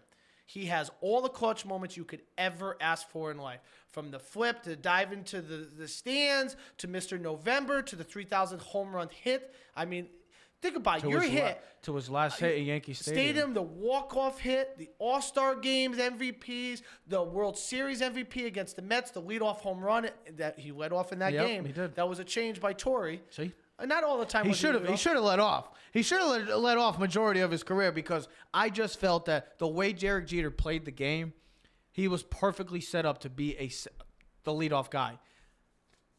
Don't you want your leadoff guy? He's the most important guy because Gotta get on base. Got to get on base, right? Jeter, it felt like seven or eight of, out of ten times he was getting on base. He was making plays and it was always contact. It was never. It was always on. It was always a tough play for defenders to make with him, because he always had the ground ball effect. And that's why Derek Jeter should have always been a leadoff guy. And you look and just and everybody wants to complain, oh well, this guy, whoever's the one that didn't vote for him, like shame on him. Yeah, he, he's an idiot. We get that. He's a clown for doing that. That's a joke that he didn't vote Derek Jeter on his ballot. That- but for everybody that wants to freak out and say, oh, he should have been unanimous, let's just relax. He should have never been unanimous because there are, I mean, for all these people that want to say he's the first or second guy to be almost unanimous, like I said, if they had it in the Do you 20s think and Larry 30s, Walker really cares? He made it at seventy six as long as you're in, as long as you make the Hall of Fame, you're a you're a player of few that have made this. And you talk about all the, the legendary players in baseball. Listen, baseball. Babe Ruth was in eighty five all, percent. all the years in Did- baseball history, there's only 331. If you include now Larry Walker and Derek Jeter, coming into this Hall of Fame class, there's 329 players. Of all the years of baseball, to be one of the first, one of the 329 players, or 331, should I say now, to see that, you think Derek Jeter gives a damn? No. We as fans do when we blow it out of proportion because he didn't get the perfect score. Because people are like you are with Eli are severely passionate about Derek Jeter and his. I love Jeter. and I think there was an expectation that the two of them, Mo and Jeter, who came up through the minor league system together, played through almost pretty much their whole careers together, did everything together, were like the tandem. You know, you couldn't Yeah. have one without the One other. two punch. You figured that Jeter was going to be Jeter started sa- it and Mo ended it. And uh, listen, it doesn't matter. We won't talk about it after this week again. That he didn't. He was one shot. Like all we're gonna talk about is that he's a Hall of Famer. Yeah, he's- because like Ken Griffey Jr. Do people talk that Ken Griffey Jr. felt like five short, five votes short? Like Ken Griffey Jr. was one of the. First of all, during his time, was one of the best players, if not the best player in baseball, for about ten years. It's a shame he had to okay? deal with injuries. especially when he was with Seattle. Then He's one of the greatest center fielders of all time. I put him in my top three, easily. And I'm not going to tell you. You're not to say who, who's in my top three. It doesn't matter. He's one of I was my gonna ask you that. Well, you want to know? I put him, Willie Mays, and Mickey Mantle. Mike Trout, maybe one day. Maybe Mike Trout eventually. Mike Trout might already be in the top five. Mike Trout. I mean, Mike Trout's no- a different. Let's not talk. No, but just like everybody, like I just said, Ken Griffey Jr., Larry Walker, Derek Jeter. a model of it doesn't matter. A model. doesn't athlete. matter what their percentages were. They're in the Hall of Fame for a reason for their play on the field. They're all-time greats, and they're going into the Cooperstown. Who cares? I remember Larry Walker. Do you remember Larry Walker as a kid? Yeah, Or he were you played too for the young? Rockies. I know, but do you he was remember? nasty at the with the Rockies. He was one of the Do you- best in the game, and then he played for the Cardinals. Yeah, that played one for the Expos as well. He could do everything. Very he was good, a ve- very good hitter. Good fielder too. He only, and listen, people say Colorado, he only played 31% of his at, uh, his career at bats in Colorado. He was a good fielder and a good Very good, good fielder, base right runner fielder. too. He, he was a good five-tool Do you, player. do you remember the All Star game against Randy Johnson when Randy Johnson threw over his head and then he switched to go righty and he put Oh, the yeah. back? Funny moment. Yeah, Larry I Walker do. was a listen. He kind of get knocked because he didn't have the 3,000 hits. He doesn't have the five home run, 500 home runs. You know, he kind of got logjammed during that PED era use, Yep. but he's a very deserving guy. Very deserving guy of the Hall of Fame. Congratulations to Larry Walker. I remember him. One of the best hitters in the NL. 1997 NL, NL You know MVP. what makes it even uh, that much more like sweeter? What gets me about about the MLB, the Hall of Fame, is like, so in football, right? Every year there seems to be like at least six guys, 5 I've six seen guys. people complain now, about why, this. like baseball, Why there's only two. Like we had a year a couple years ago, there was no guys. There was no guys. I think it was, I think it might have been even 14, 2014. But there was one year. Come on, dude. The, here's my thing with the baseball, and it's this whole crack of whatever, you know, this whole oh baseball legendary, like, oh, he's got to earn wait his turn. What does he got to wait? His numbers never get better. Like, oh, so he's a, he's a Hall of Famer in year eight. And what's the ballot where like, okay, you can only choose ten guys or eight guys, or you can choose Well, you less. saw the ballot. You, Yeah, but you don't, you don't have to of- choose 10. You, you check up the max up to 10, and there's like 400 guys, right? But this thing where, like, all right, he w- he gets no he gets a certain percentage first year and second year and he builds up like did he get better in the 10 years that he's retired like did he, like now i can understand that like okay, this year's ballot is filled with a bunch of guys that like, okay, we're gonna take five elite guys, and Larry Walker's gonna finish six, and we're not gonna put him in this year. He'll get it next year when there's oh, like a company Stupid. of like It's stupid. so Larry Walker got 52.4% of the vote in 2000. I have like three years ago. And he ended up getting to 76%. Yeah. 76.6%. And, and we think about this. You know what like makes it even sweeter about this whole thing for Larry Walker? This was his final time. Yeah, 10th This year. is his final chance to get into the Hall of Fame, and he made it after the 10th year. And you love to see stories like that because this guy was one of the best during his time in the NL. He was an MVP.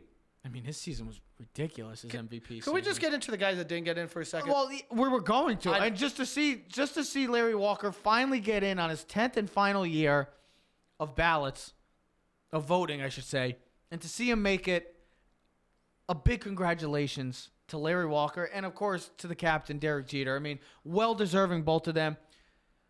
But there are some guys each and every year that we've talked about that don't, And I think- and it doesn't seem like they're getting any closer. I think my take's gonna. uh, My a lot of people probably don't agree with. So this year, the three big names: Curt Schilling, which was named on seventy percent of the ballots; Roger Clemens, which was sixty-one percent, and Bonds sixty point seven. So they only got two years left. That was their eighth year.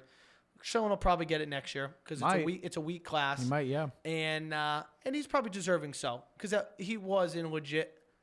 He was good, but it wasn't like a, it was like a, a definite like yes, Curt Oh, Schilling should absolutely. easily now, be in. I think a little bit of the knock of his has been his kind of um, conservative beliefs and s- things that he His has politics. said on the media, and people play into a factor that, you know, because of things he has said. Yep. Here's my thing: Barry Bonds was a Hall of Famer before he took steroids. He's a Hall of Famer after he took steroids. So is Roger Clemens. They are Hall of Famers. Get around the, the cheating. They're still Hall of Famers one way or another. Now, if you want to put them in a separate category in a certain section and explain, hey, listen, from the 1994 to 2004 season was an era of baseball where PED use was prominent in baseball. You can't speak about baseball and not mention these guys, okay? Barry Bonds was a Hall of Famer before he took steroids. He was, a, and he's still a Hall of Famer now. So is Curt and so is Roger uh, Rogers Clemens, and so should A Rod. This whole thing, like, okay, he cheated, so we should we just should banish these guys. I think Jeter. I think put him in a separate category, put him in a thing, but to a, like, I think A Rod is because he because he said he came out. well, A Rod got caught twice. Bonds yeah, but he came out and said. I never did it, and then it, and then it came out Here's that he Bonds- ultimately did. People know Bonds did it. People believe Bonds, but he never got caught. It's like committing a crime and people are like, you're going to jail. But he wasn't convicted. He never, there was no evidence I think ma- except for his head blowing up. I, I- listen, I know people don't agree with this. I believe they should be in the Hall of Fame. you have a right. You have a right to have an opinion. If people can't respect that, then whatever. That's fine. Do you think they should be in the Hall of Fame? Yes. Why? Because during their time, they were at the top of their game. I know that they took steroids to get to that. But like Ted just said, Barry Bonds was one of the best players in the game before he even done it. Roger Clemens was already one of the best at his position when before he did it. We get that. But these guys are never going to get in. And think about it. You can ask a lot of people. There are people around, and we had this debate last week. I forgot what the issue was that we had a, a really serious conversation. The Barry Bonds thing. Remember we were talking, and we called Dad and said when we think, Oh, it was the home oh, run it was the oh the the sign stealing thing, and No, it was what I was home run record. I know, but it was also because of the cheating thing and stuff. Yeah. So some people will say, "Who's the all-time home run leader in home runs?" Some people will say Barry Bonds. Some people will say Henry Aaron. Some people will even say Babe Ruth. But we still have to take in consideration that this man did have 763 home runs as a professional baseball player. Yet I know that he might have cheated to get to that point, but still, I mean, I guess the stats will still be in the record book, so they'll always have. if the have that. stats are in the record book still, if there's no asterisk, if there's no dark line straight through it, then why are those stats still there? But Barry Bonds still is going to get like, see you later, a kick to the curb, just get out of here. I understand. We don't like I you. understand both. If their records are because still in the because books- when you talk about baseball, people have this defense mechanism. Like, oh my god, they cheat, they, cheat- they took steroids. Oh my god, if a football guy was taking steroids, no one would care. No one would care. I had I asked a bunch of people this. Would you care if one of your football guys? They're like, no. I hope he, Joe even said. Joe even said Joe said good. I hope he knocks someone out even harder. you don't care, but because baseball's pastime, and we have this feeling like we can't do no wrong, and we got these baseball. Yeah, guess what? Hold on. I, I do want to say something about that whole pastime. Yeah, who has the most issues of all the four major sports? Baseball's been cheating for the last 140 years. Who has the most issues of the past 20 years in base in, in sports? Probably. Probably baseball. Probably baseball with the steroid act and how big that became, and with this whole cheating thing. Everybody wants to say baseball is oh the, it's America's game. It's the greatest. It's the uh, it's about respect and dignity and integrity of the game. But yet you have all this nonsense going on. and You've you, and you this- know there's more going on and and it's been pro- it- it's been going on for quite some time now. So why do we have to keep saying that MLB is about respect when you can't even respect yourselves? You have people cheating to win championships. So we're gonna punish a player because he cheated because that affected games. I'm sorry, the guy was already a home run hitter. He just made he's an idiot for what he did. I get that. Roger Clemens is an idiot He for what they did. Barry Bonds was a jealous little boy who felt, who felt, oh my God, Mark McGwire and Sammy Sosa are getting all the rep. They're getting all the Hollywood and stuff, and they're on TV and they're getting all the. Why not me? Why not me? And he couldn't accept that. Couldn't accept it. And he was already on his way to Cooperstown, and those two guys will never get into. Those guys will never get in. They'll never get in, which is unfortunate because during our time of watching baseball, those were two I at the just, top of the I game. wonder if if if the people who are voting on this, like you know, and these guys are probably old school, more old school. And when you talk about old school people like this, they're very passionate and strong about their belief on this. Where we're modern day guys, we have a little bit more. but I have my cer- I have my certain beliefs on stuff that I don't change my mind. You have certain beliefs that you don't change your mind. I just it's just how everybody I, listen, is. I say put 'em in- everybody's different. I just say put them in and put them in a different category. I mean, they'll- I- I mean, there's stuff is it you're telling me Barry Bonds stuff is not in the Hall of Fame? Yeah, it is. Their bats and home runs are in the Hall of Fame. I bet his home run balls in there. So he just won't have the plaque. All right, whatever. Whatever. You know what? If, if that's what you need to prove, then fine, whatever. But you can't tell the story of baseball if you're not going to put those guys in. It's I- just it's it's just it's I think A Rod has a harder case because not once but twice. Yeah, A-Rod's and he got suspended. A-Rod's At least. Bonds never got suspended. A-Rod's not Clemens never got suspended. A-Rod's not going in. No. A-Rod's And I think a lot of people now A Rod's changed his the feeling on A Rod. Like people now he's all People over still, television. people still can't stand A Rod. well, people can't stand themselves, so who cares? I don't. I don't really care. That is true. So you know, everyone looks at everyone else like they're such bad. Like they're so perfect. and everyone else doesn't look in the mirror in the last couple of days. Maybe you should look in the mirror once in a while and figure out how well you are. So to see Barry Bonds and Roger Clemens, it's unfortunate, but people are going to have their their beliefs. And that's fine. That's what makes this world and this place such a great thing. And that's what makes sports great because you can debate about this to the day you to the day you die because that is what makes everything special about sports. And everyone has to have a respect and a belief onto whatever you believe. That's true. That's that's it. So congratulations to Larry Walker. Congratulations to Derek Jeter on the new inductees in the 2020 Hall of Fame class. Let's close out with this, and if we could get Joe in before maybe if he gets in in time before we we get off show, we'll try to get his take on the whole Derek Jeter thing. I'd love to get him on if he's around. But let me close out with this on the baseball. And it's one of the better players in the game again and it's rumors of Nolan Arenado of having some and it, this is kind of unique because this it seems like to me that this always happens to the Colorado Rockies. Like they don't know how to handle their talent. They've had some very good players. Larry Walker was one of them. Todd Helton. DJ LeMahieu, DJ Mayo was a good player, No, but he I'm- I'm wasn't sa- like I know. Todd Helton, Matt Holliday, Dante Bichette, another guy. Nolan. Carl, Carlos uh, Gonzalez. Carlos Well, at Gonzalez at one point was one of the great players in the game. Now you move on. Troy Tulowitzki. I know he had injuries, but Troy Tulowitzki's another one. And now the newest member of that club is Nolan Arenado. You look at what Colorado has. They've had great players. It's not like they don't have anybody to be like, oh, I want to go to Colorado because I want to see this guy play. They have players. But to see what's going on again with Nolan Arenado, who just signed an eight-year, two hundred sixty million dollar extension last year to see a year from uh, not even a year later, and the Colorado Rockies might lose their best player is it's, it's just laughable to see a team like this because of all the talent they've wasted throughout the years. I just named off some of the best at their time. And what do they do for them?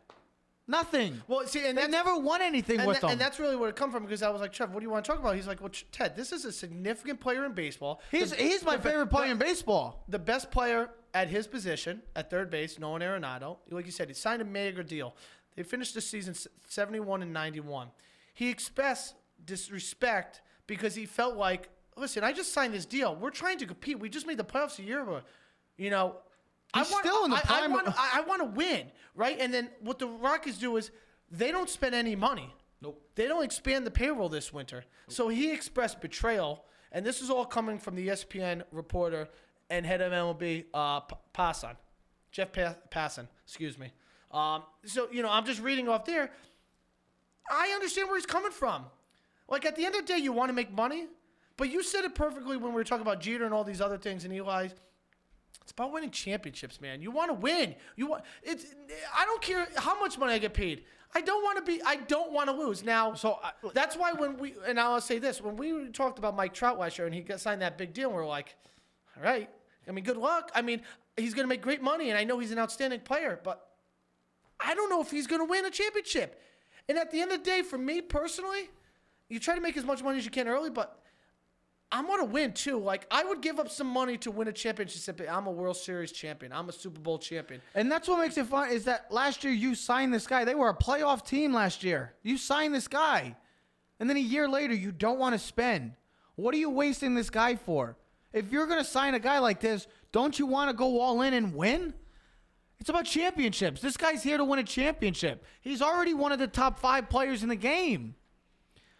So don't waste it. I mean, it's kind of like the Angels. I'll put it that way. They're the definition of wasting talent because they've had great players come through their system, play for their team.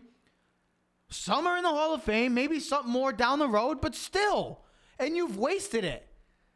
So why do you why do you sign a guy to a long extension knowing that you're going to go with this plan? I then? think in baseball, though, it happens. I mean, look at the Marlins. They signed a huge deal with Stanton, and then they traded him to the Yankees because Jeter wanted to get under the threshold, and they want to rebuild. Well, because finally Stanton was like, "Look, we're not doing anything to win. This is not going any farther." And I don't understand why these players, like you just said with Mike Trout, sign these mega deals, knowing that you there's a possibility, there's a strong, possibility. because pos- selfishly, they want to make the money. but there's a strong possibility that you might not win a World Series. All the three guys, all the four guys last year that Sure. signed big contracts: Oh, yeah. Mike Trout, Bryce Harper, Manny Machado. Manny Machado, and then Nolan Arenado. Of the four guys, who's most realistic to win a title? You'd probably say Bryce Harper, but you're not confident in saying that. So you just named off four of the best in the game, and four guys that are maybe never going to get to a World Series and may not ever win one. So why did these guys sign? Who's more to blame for it? Is it the teams or is it the players that sign these mega deals? See, if you want, you got to be like Gerrit Cole, and you want to go to a team that you know is going to win and get paid. You want a little bit of both. See, I understand the Harper thing. Now, listen, Harper left, and this team wins a championship. So how good does that look? yeah. But he goes to the Phillies, and I think they'll be competitive, and they've and they've shown that they're trying to put team around. And you could see it with the Angels too. They're trying to get a team. They need pitching 1st I mean, they got a but they went. You know, they have Pujols, they got Upton, they got Ohtani. You know, they've made moves to be successful. We'll see how that goes. just got there's not- Rendon. Uh, but Machado, I mean, did he want to win or did he want to get paid? Because you don't go to San Diego Padres to think you're going to win anytime soon. It's just it's, it's unfortunate. And, and and the teams that are interested right now have been mentioned as the St. Louis Cardinals, the Chicago Cubs, the Atlanta Braves, and the Texas Rangers. And I think all four of those teams, except for the Texas Rangers, right now have a legit chance to win a World Series. it's just like It's unfortunate because you want to see the best No, players just I don't in the get- playoffs. no, I want to see Mike Trout personally in the playoffs because I want, I, you know, like you want to see the best players. You want to see them compete. I mean, personally, other than and the Yankees still beating them, but no, because it comes down to eventually it's these contracts. You ask yourself, are they going to be regrettable? Because, and I'm not even talking about the teams in this situation. I'm talking about the players. Because like I just said, these are these are four guys that are the best at some of the best at their position. And to see them make the money, knowing where your teams are in that position, to see that, why? Why do you do it? You're setting yourself back already. You're putting yourself in a tough predicament from a year from now when you have these issues, like Nolan Arenado is currently having, and saying, "What the hell are you doing? You just signed me to a long contract. You're not help. You're not going to surround eh, this team with anything. We just were a 90 plus win team. We just made it to the playoffs They're last not going to year. go get Gerrit we Cole, just but go- you can go get other pieces. we just go back 20 wins just like that because why? What the hell happened dur- uh, throughout that one year? It doesn't make any sense. But I blame more of the players for this. I blame the players. And you could voice your displeasure. You can voice it. He voice didn't it. need to sign the extension. He could have became a free if you agent. really wanted to go win, why did you sign? Because maybe he was fooled. Because maybe he thought this team was that close of competing. Maybe they, Well, they go, were a year because ago. a year ago they were. Close. And maybe you get a couple more pieces. Hey, look at that. The Rockies are in the NL- uh, NLCS and they're a couple games away from a World Series appearance. You never know. And then they go back. I know, I know, it's frustrating. It's like you just see a lot of this in baseball now. Players getting big contracts, ridiculous contracts, I should say. And then they're, and they're some of the best in the game, and where are they? And I think that's what hurts baseball. I think that's what hurts them because you don't always get to see the biggest names in the playoffs. You see it in the NFL. You see it in the NBA. And you could see a team that goes from fourth in the division to first in division. Look at the 49ers. They were the number two pick, and now they're playing in the Super Bowl. It, that stuff can happen in the NFL. It It, even- doesn't happen in baseball. it haven't. It even happens in the NHL. I'm sorry, but the Blue Jays and like Orioles and like teams that are bad, like They're not gonna be good for quite some time. It's going to take a lot of years of rebuilding. of rebuilding. And you see it in every other sport, not in baseball. And that's why baseball has always had this issue with marketing players. Because the players, you get guaranteed guaranteed contracts. And once you get that money, and when you see that money, you know the players ultimately want that.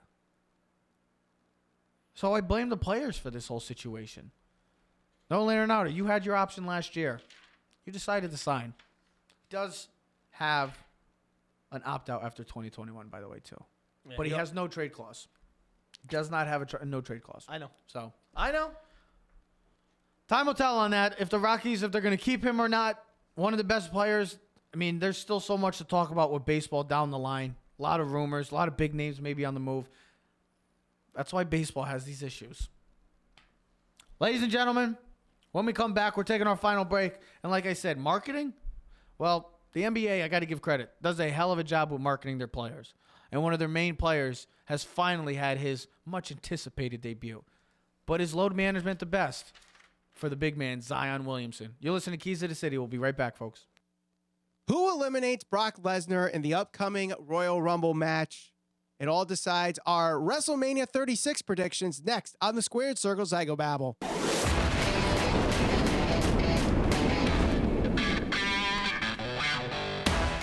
Hello and welcome. And ladies and gentlemen, we are back. Clovercrest Media presents the City. Like I said, the Squared Circle Psycho Babble will be joining us tomorrow live on Keys to the City on the road to WrestleMania as it begins this week with the kickoff of the Royal Rumble. We'll talk about that AEW, how they started as well. The Valenti brothers, kind of the same story like us. Passionate wrestling fans, like we're passionate sports fans. They decided to do something great. It's working. If you want to, go follow them on YouTube. I highly recommend if you are a, an avid wrestler fan, I highly recommend you go check them out. They are very good. They do some great stuff. They do some great Listen, stuff, just- and it and it has been recognized throughout social media. So you better go check them out. I'm very excited to have them joining Their, us. their game, tomorrow. their climb. I mean, literally in less than a year and a half, two years, they have climbed up to 10,000 subscribers on YouTube. They're doing a hell of a job, and I, I can't wait to have so them. they like cover. AEW, they cover NXT, they cover the WWE, and any other wrestling that might be around. But they're going to explain everything tomorrow. We're going to talk Royal Rumble. And don't forget, for football fans, we will be discussing the XFL because the XFL does associate itself with the WWE because of Vincent Kennedy McMahon. We'll talk all of that tomorrow with Squared Circle Psycho Babble. You can follow them on Twitter, YouTube, and Facebook as well. Check them out. let's close out with this. And I think I just saw our Joe Aguirre just pull into the studio as well. So if he wants to join, he's going to join us. But we're going to start, we're going to talk and close out with, and we just talked about this. We just discussed it in our previous segment about marketing players and MLB, how they do a pretty pathetic job of marketing their players. And they have some of the best in. Hello, Joseph. He's here. Bye, Joe. We should have him on. Don't want him on? That's how we just dump him just like that. See ya. No?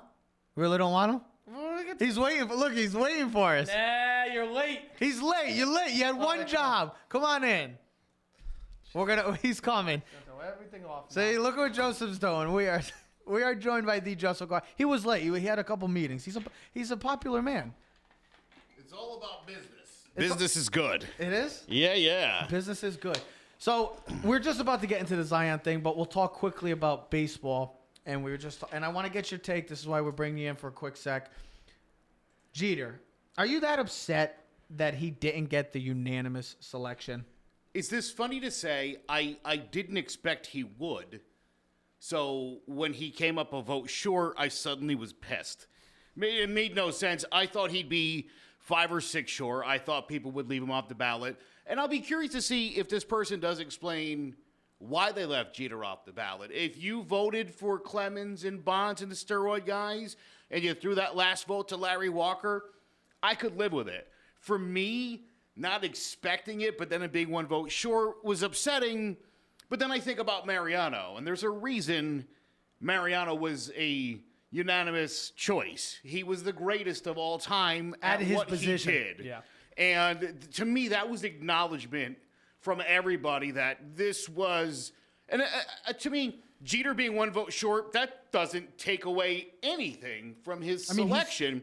And if nothing else, you know, when you look at somebody like Larry Walker, who had a higher career war than Jeter, that he barely made it in on his 10th ballot, His Final year. to me, just just first of all, devalues war.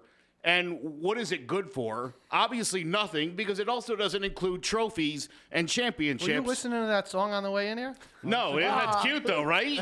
this is really. I wrote that on Facebook earlier, and I liked I liked how it looked when I wrote it. I He thought went I'd from use it. fifty-four percent last year to seventy-six, which Was is it last year? Yes. Larry Walker, and I- I don't know how you guys feel about. I I always thought that was a Hall of Fame player as I watched that. when that. I was a guy's kid, I career. thought he was one of the f- best players at that time. When I was a young kid, and you know, He you could know, do everything well. He, he was Oh, a yeah. great, great goal called right fielder. He hit for power, he hit for average, and people say, "Oh, he played in Coors Field." And I said before on the show, only 31% of his at bats were at Coors Field during his lifetime. So you can't be like, "Well, I mean, listen."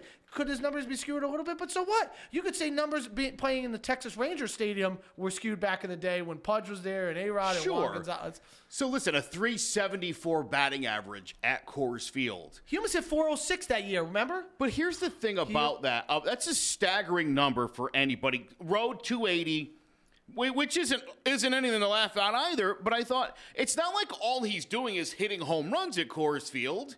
That's a 374 average means you're finding gaps in your. I mean, that's what a good hitter does. And don't forget, he was actually even earlier in his career a pretty good base stealer. Yes, that's what I say. the He guy really base- When he was on the Expos. Sure, yeah, Yes. could really could do it all. Uh, Good base so runner. He I'm could- he- thrilled for him. I thought I thought that was great.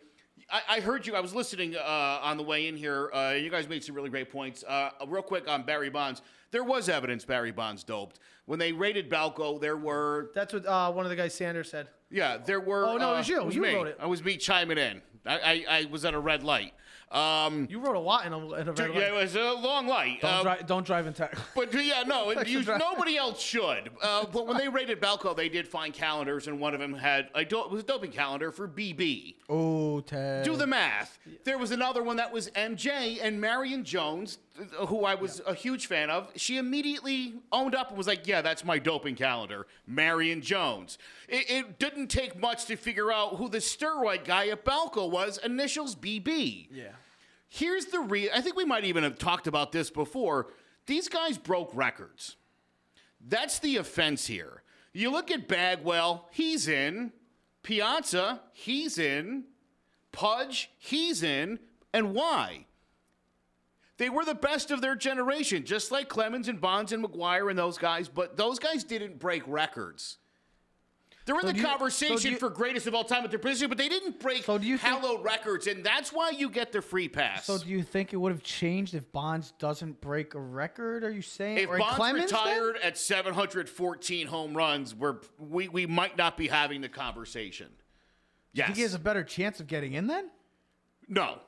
No, because he broke a record, a hallowed No, record. but if he that's doesn't, what's if, being held. if he doesn't break the record, I'm saying if, he doesn't have that, say I that- think the best thing that happened to A Rod was that he didn't get to 700 home runs. And he didn't try to come back to hit the last four. Yeah, I don't think Jeter's gonna ever get. And I'll I tell mean, you not what. A Rod. I don't think. I'll A-Rod's tell you what. You get it. sort of hit the nail on the head. You started to say he's changed his image. People really like the guy now. Was that you, Ted? Yeah. Well, because that's I don't disagree with that. I, I think it's changing public It's opinion. funny because and, you hated it, gonna right? But now off. he's on all these. He's on, you know, he's got it. he has his own personal show. He's on the MLB Network. He's on he's on the World Series coverage, and he's looked who he's upon in a different manner than he was as a player. He's almost more respected now than he was when he was a player. Well, I would say in, a, he in a public eye. because he was. Conversely, look at your. You mentioned Schilling. You know, not only did does Schilling have some of the conservative, and he's guys you know. yeah, I mean, yeah. he said some outrageously offensive things. Absolutely. And there should be ramifications for that. But even more important than that, he also nearly bankrupted the state of Rhode Island uh, by nearly defrauding them. He started a video game company. and the state gave him 75 million which he spent and then defaulted on.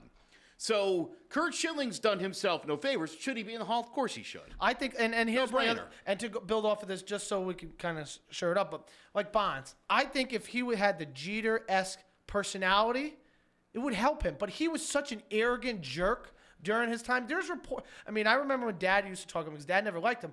There was reports like he had his own personal locker. Couldn't be near anyone. Had his like he could only shower. It's like you know, like no one. It was like I'm Barry Bonds and you are everyone else. And and then like he wouldn't answer to reporters. Instead of just acting like a class act, he was a Act like chauvinist a class punk. clown. He was Think about Jeff Kent, his teammate, and a guy the who fight in the they dugout. did not get along. Jeff Kent was also a jerk to the media and was on the ballot for about five seconds and then was off the ballot. You're talking about one of the best second basemen of the last 30 years, and he got no regard because of that relationship with the media. And media. that plays a major factor because It the people that are picking you It are the does. media. It's like sucks. every time I'm around Joe, I'm a total, you know, blank to him, but I want him to vote for me. Do you think that guy's voting for me? yeah, but don't forget, you know, in addition to being a great player, Because people have. and having the qualities of a, of a Hall of Famer, you're also supposed to be a person of integrity and character. And so they can hold that against you. Absolutely. And if there's if if this guy that didn't vote for Jeter turns out to be some salty uh, Tampa Bay or or Boston writer who just didn't want to put him on the ballot, then I think that person should lose their vote because that would be making a mockery of the game. And I and I'll tell you what, I, I think baseball needs to look at these at, at- at that ballot and figure out what's going on there. Because and you guys brought it up, all the cheating and all the scandals that have been going on. Literally, the last 30 years of baseball has just been riddled with scandal, unlike any other sport. And that's what I, I I was just talking about it with Ted. It's like you think about that. I'm glad you said that. All this sport, the, all the America's pastime. This is baseball. The integrity of the game, the respect of the game. Out of the four major professional sports, they've probably had the most issues in the past 20 to 30 years. And it- and it keeps the NFL. happening. What has the NFL had bad? The, what is what is hockey? Listen, What real is- quick, I the mean, only- the steroid act that went to Congress, and then you got the sign stealing thing right now going on. I mean, they've had some major blows to their their league. The And only that's the good thing. thing about this cheating scandal was it took away from the juiced ball scandal of this year, where you saw uh, uh, and baseball to continually insist, despite the fact they were manufacturing the baseballs because they own Rawlings, continued to lie about it.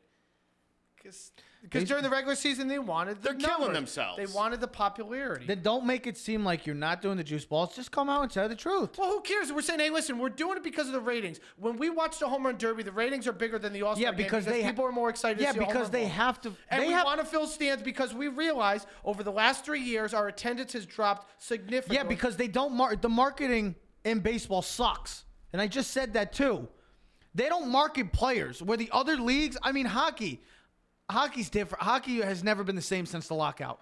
Compared to uh, NBA and the NFL, the NBA and the NFL do a tremendous job of marketing their players. Baseball, They could give a hoot about it.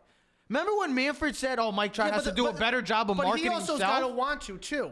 Jeter had no. Now here's the thing. But Jeter still- played in New York. When you have Mike Trout, who's one of the best players in all of sports, My ask you, let me in ask you a his question. league, What and would- you're not marketing him, and, Joe, and what not a would- lot But of it, pe- it shouldn't even be ca- a question of can we. It should be written into your contract that we're going to, Yes. and they should. Yes. You, we talk about that all the time. I think baseball does a horrible job of marketing the game. Yes. They were over there in London, and there was there was nothing on baseball social media to even indicate. and it was the Yankees, Red right, Sox the two as well. biggest franchises in your sport are overseas playing in a regular season game.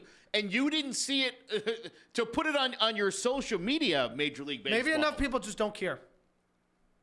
Maybe we're in the day and age people just don't care no more. there are still people that love the game of baseball and care for the game of baseball. People would rather play on their phones on Instagram than watch a baseball game. Be on their phones then. Make it more sociable. you have to do a better job, and we just talked about the players. I think Some I- of the top You know what players- I would do after the ninth inning? If it goes the extra, let's have a swing off. Home run derby. Put your best guy. Let's I go. love that. Some of the top players Like in a the game shootout right in Love hockey. that. Like a shootout in hockey. I love it. Five outs. some of the top players in baseball. We talked about it last year. If you look at all the four players, major major names, Mike Trout, Harper, Machado, Arenado, who has the best chance of getting to getting to a championship? Because you look at the NBA and you look at the NFL, the best of the best are always in the playoffs. They're always. LeBron's always in the playoffs. Brady's always in the Well- playoffs. well, that- Mahomes is going to be in the playoffs. teams that cheat are always in the playoffs. and that applies to multiple sports. That is true, but still, the best of the best are playing. The best players are in it. When baseball, some of the best are not in. Mike Trout, we've seen him once, and he's the best player in baseball. Bryce Harper, he goes in the playoffs. He's, I mean, they don't do a good. They they they need to do just a better job of marketing the players. And I, don't know how many times I've said it on the show. I don't know what else they can do though. I don't know how you're going to market Arenado in Colorado. You can market him to the Colorado fans. You're not going to market him to a New York fan base. You're not going to market him to Miami. That's why three teams in baseball and even in football they can't get no attendance because no one cares in Florida, bro. They're at the beach. So how do they're do? retired. How do they, how do they do it in the NFL and the NBA? But they- Because Do you- people love football. Do you wonder where these rumors come from? Arenado wants to get moved out. Brian Cashman called because you're exactly right. Nobody would give a rat's behind about Nolan Arenado if the idea that he's not going to ever play for the Yankees. If I've established he's never coming to New if York, If he was on like the Yankees or Red Sox or Dodgers or something, it's different. Think about again. Think about Robbie Cano. What he hit last year. Remember his batting average? Of course you don't. Nobody cares No. because you he's in know Seattle. He's gone. He's never coming back to the Who's on the Yankees. He's out. well, it doesn't Mets, who matter. cares? It Mets, doesn't even Seattle matter where doesn't he is. care. It doesn't even That's matter. my point. It doesn't matter where he is. Nobody gives. A, nobody cares. Because like that, me, a guy who knows baseball, I forgot that he even played for the Mets last year because that's how much I really cared. And like I said, I watched probably last year uh, at least 120 Yankee baseball games last year. I watch a lot of Yankees baseball because I'm at work. I get it socially. I need something to do at night, so it kills three hours of my time. It feels like a burden to him to watch I know. the Yankees. Ba- No, Jeez. No, but here's my. Thanks Joe loves watching joining it, us. and you have a My- my- burden no, to but- watch. Yeah. No, Yeah, but it's here's here's my point. I watch the Yankees. I don't watch any other baseball games.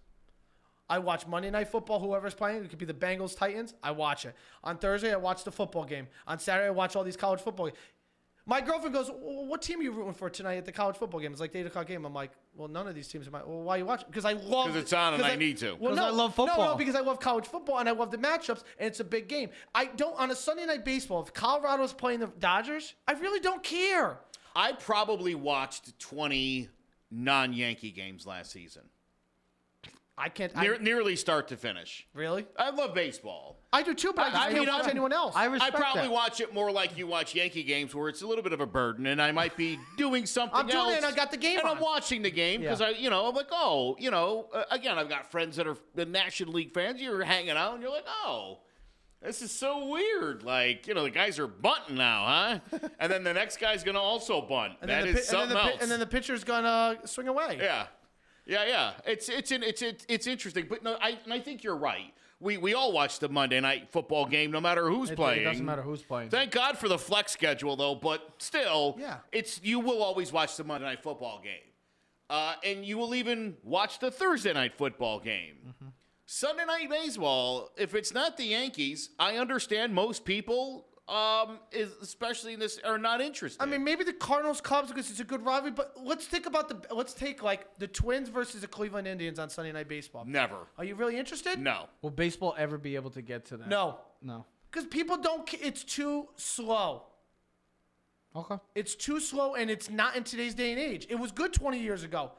Well, we learned It'll never today. be because that's why soccer will never It's a make burden for Ted to watch Soccer Yankees. will never work in this country, so stop trying to force it down our throats.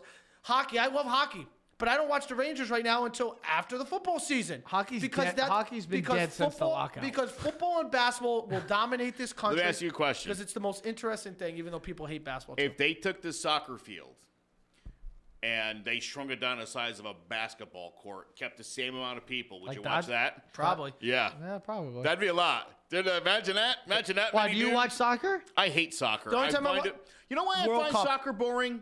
Include, I mean, I, I'll watch a little World Cup just to say I did because I don't want to be The left only guy. out. Yeah, that yeah. guy. That guy. Um, it's boring. It really is boring. There's a lot of people just running around uh, because I and I've said this before. Either put more guys on the field or shrink that bad boy down, or have Then more, co- or have more contact. Sure, there'd be more. There'd be more shots on goal, and that's what we are looking for. We should have more Because in there. what, what did basketball do? They, they did things with the, the hockey Three-point They- They, just did things so you can get more. I mean, look at the hell. Look at the NFL. The NFL has been making changes. Why? Some Because people wanna to make the game better, to Yeah. make the Exciting. game more enjoyable, to make the game That's faster. why they juice the balls in baseball because they're not looking for two to one baseball games. Even though true See, but the problem is, is, is Ted. Every time a ball gets hit into the seats, you're killing like 30 seconds. The guy, the guy's rounding the bases. Pitching coach comes out, or the catcher goes out to the pitcher, hands him the new No, baseball. Take a minute. I mean, home runs are the home runs are so bad in baseball from a baseball standpoint. They generally kill rallies. You know, you put two, three guys on base, mm-hmm. maybe a run scores, home run, reset. It's like the inning just started. There's no outs, nobody on base. It, it, it can it can be detrimental sometimes where like a to touch, getting but things like a touchdown, a long touchdown in football. Now there's excitement. Now you got the kickoff and Oh, sure. And now it's especially the home. You crowd. just covered 80 yards in one play and a score. We're gonna kick the ball up right back to you, and here we go. It's a, it's always action. Baseball is not, and even the most exciting play in the game generally causes an absolute. Or, or again, how many pitchers give up a home run? Give me the big right hander. Here comes uh, two and a half minute wait- pitching change. It just takes. Yeah, it's, it's It- oh, it- it's time it- consuming. Everything up, everything good about baseball slows it down to its detriment. Joseph, thank you for coming in. Sorry I was late. Thanks for having me on anyway. late. uh, and nobody cares about Zion. No, I'm just playing. Wow. I'm only playing. Come on, Zion. Is I'm Zion. only playing. I got a little hot late, didn't he? I appreciate it. Love it. I know. I missed it.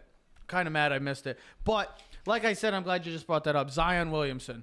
We just talked about marketing players in basketball. They're probably the best at marketing their players of all the four sports. And Zion Williamson is a perfect example. The, man never played a game up until the ratings were huge the other night. what were the ratings? Well, they, it was the best uh, rating since like at that time slot of anything. Um, and then what was the? I, I read it the other day. It was like the highest it's been since like I don't know. I forget what it was. But it Since was an NBA Finals game? yeah. Oh, yes, that's what it was. Duh. That's exactly what it was going to be. But th- the big question is surrounding Zion is the load ma- load management. I mean, oh, What do you wait- think about that load management for basketball players? Do you like load management? I mean, For a guy who is a big guy and you don't want him to have injury for you're long. at the point now where with all sports, you know, you're protecting pitchers. You know, you're you're you're limiting young guys and and so yeah, I mean it it, it makes sense because these guys are now like twenty million dollar a year investments. They're not making four or five million and you know, if he gets hurt, there's another one. So yeah, I think the more you're paying these guys yearly, I think the more you have to think about uh, protecting your your resources. I mean, I look at it as a running back now. It was funny because I was trying to figure out how you would do it in football. And I'm like, well, now they do the tandem running backs. You don't see just a one back, you know, carry the ball 25 times anymore like it used to be just one running back and that's it. Now, you know, like even look at the Saints. I mean, Alvin Kamara and Mark Ingram when they had them. You know what I mean? It's always two backs because you're trying to take the workload. But I, I don't think you should compete. I, I don't think No, anybody I should be comparing I football because it's when a this is contact Zion sport. thing is a, is a special thing because first of all, you have an exceptional athlete. Okay. Yeah. You have a guy though that weighs the third most in the NBA. Now he's had some knee and leg issues. He's 19 years old. His physical peak is right now till about 25. If he's having issues now, he's going to have more issues later on. So you're trying to prolong his career as long as possible. You want realistic. You want 10 years out of him. That's what. That's a realistic and a and a good goal to have 10 Well, years of realistic. Uh, basketball. What's the what's the minute? Like what is it? 18. Listen, I don't 20? think he should ever play more than 30 minutes a game unless it's like an overtime and he's really in a couple years. But right now, I'd keep him between 25 and 30. Maximize his Will capacity. load management be will haunt Zion? Will load No. management be the reason why he Max- doesn't have the career that most people expected him to have? He's not going to have a LeBron James career. Well, not many people But are. you saw last night, he could put 17 points up in three minutes. Nobody's going- I'd nobody's gonna have a I'd career like have LeBron. That, I'd rather have like that thunderstorm. I'd rather have that lightning strike at times where I can get the max capacity. I'd instead of having prolonged Can we stop time, com- I'd rather have 25 minutes of high capacity than 40 minutes of medium capacity. Can we stop comparing LeBron to I mean Zion to LeBron? I'm not, but I was just using like. Not, uh, not you. I'm just saying in general. Not you. I'm, I've heard it so much that it, If it's- you're a franchise not- owner, you agree with that. Try to prolong this kid's career as long as possible. Do whatever it takes to make sure that his career, because you invested the number one pick and money in him. Well, would you agree if you know you start say you play him thirty minutes a night mm-hmm. and he goes through the season with no troubles? What's to stop you from bumping him up Yep. to thirty-five minutes? And if he can handle the workload, then you just keep working it until until it seems like he- comfortable. he- yeah, and there's again, there's nothing wrong with doing that. It's a smart investment. Where are the Pelicans going this year? Nowhere. They might go to the play. I mean, if They Zion- have a chance. They They're three and a half games of out of the making pl- They have a chance for a team that was supposed to be. We thought They're not going to win the championship, no, though. yeah. So, so right. I mean, again, would w- would it make any sense to put this? Would there be any reason to load don't him ri- up? don't risk him this year. Why would you do that? Because You know? in five years, when you got him at his max capacity, half this team, if not most of them, won't even be on the team. So it's not going to make a difference. Well, also consider if you have a terrible season this year, you may end up picking top five next season. Imagine what you might be able to pair him up with. just to see what he did the other night. I mean, this is the type of player he's going to be. He's going to be an energizer. He's going to be getting rebounds. He's going to be the energizer bunny. He's and everybody wants to complain about his weight. I mean, he says it's it's actually he's going to use it to his oh, advantage. well, why not?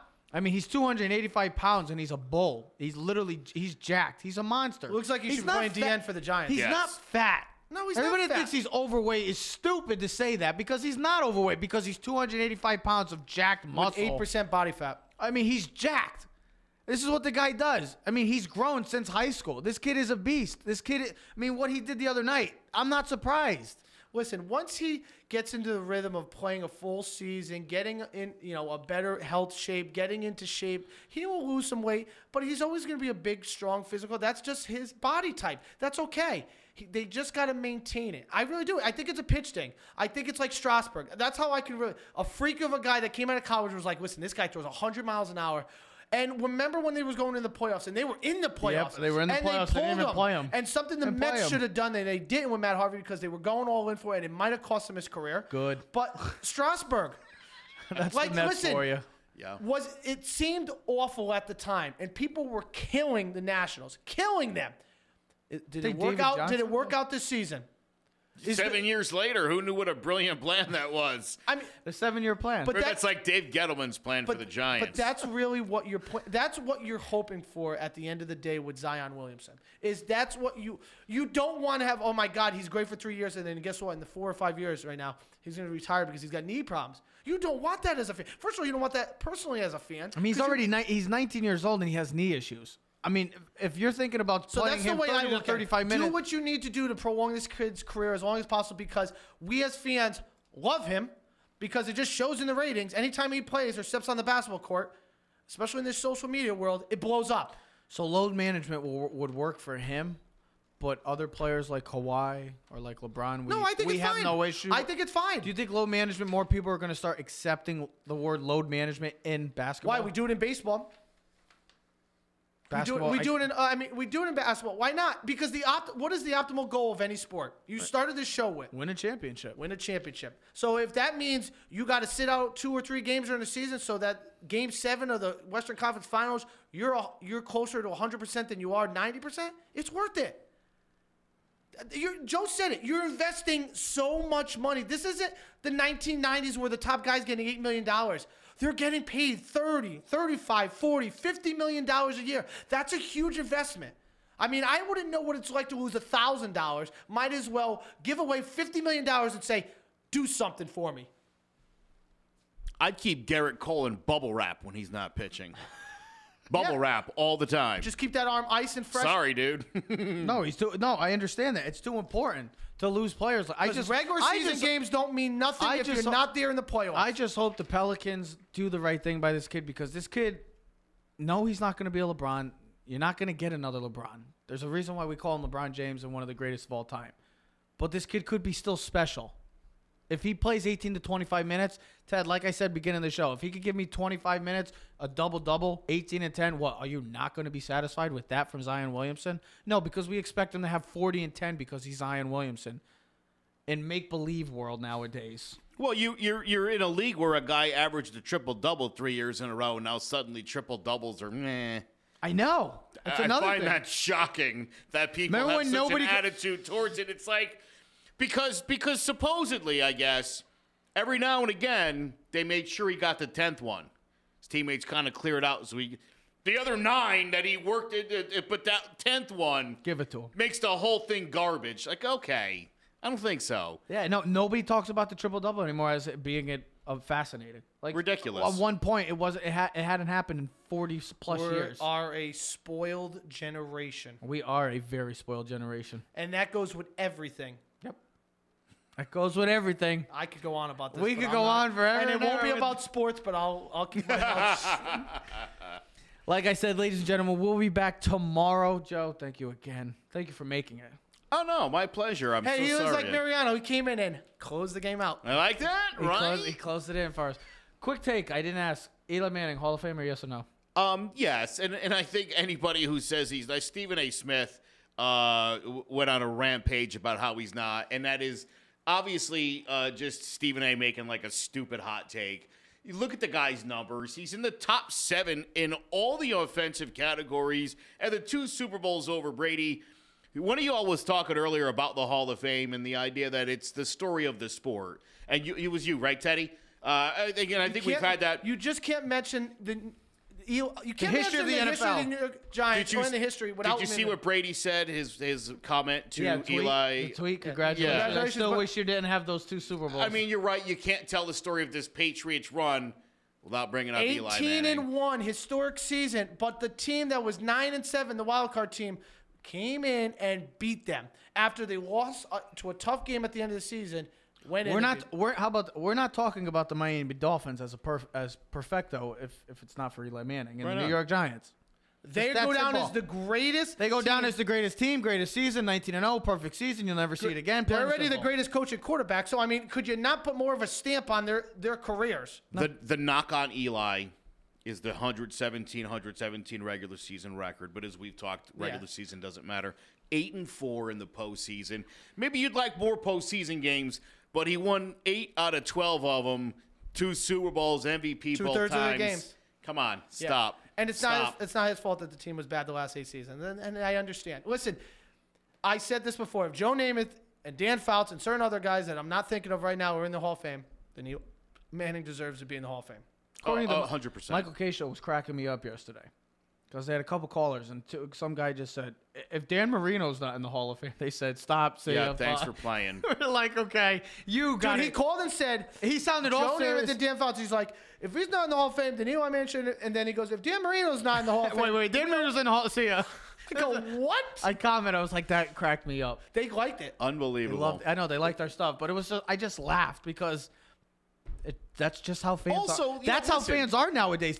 We really are living in a generation That that, fans so are like. stupid. As if you know whether if Drew Brees is in, Eli Manning's in, or if if Ben's in, and Re- they're all separate cases, and you're going to look at them on a case by case basis. It looks like Brees and Brady are coming back, so Eli's going to be on a ballot alone with nobody else. Yeah, it this- should make induction a, a little bit easier. It'll but only be him and Kuechly. You're you're you're almost dr- uh, and possibly Adrian Peterson using a back, which Yes. would be fine. But anyway, that's a small list. They're doing four Yeah. to eight. You got to like his chances there. Is he going to be a unanimous No, and I wouldn't expect him to be. I wouldn't want him to be. But he's a first ballot guy, in my opinion. And and to me, you'd have to fight and argue really hard to make the case that he's not. You're trying to find ways to not put him in when he's really in. yes. I guarantee 31 other teams would want him. Not named the New England Patriots. Again, if he was Eli Williams, Yes. it, it, you'd look at his numbers and, and you wouldn't think of Peyton Manning at all. No. Or Archie Manning. You'd be like, wow, and he beat Brady twice. He's in. He's in. But he's a Manning, and they hold said- that against him, and it's wrong. It is. It is. Joe, thank you again as well. Like I said, we will be back tomorrow live, joined by the Squared Circle Psycho Babble, the Wrestling Boys, the Valenti brothers will be joining us to talk the road to WrestleMania and the kickoff of the Royal Rumble as well, AEW, XFL, and we'll just see how they got into this. Very similar story to us. Joe, thank you for joining us. We'll be back tomorrow. Clovercrest Media presents Keys to the City. We are out. Yeah. Keys to the city, baby. When you see us, so you know you really viewing greatness in the making. Double up on facts we stating. Podcasting, cruise control, city, state, the nation. So what you saying? What we saying? Prime information. Facts, keys to the city. We're unlocking the statements. Streaming every Friday.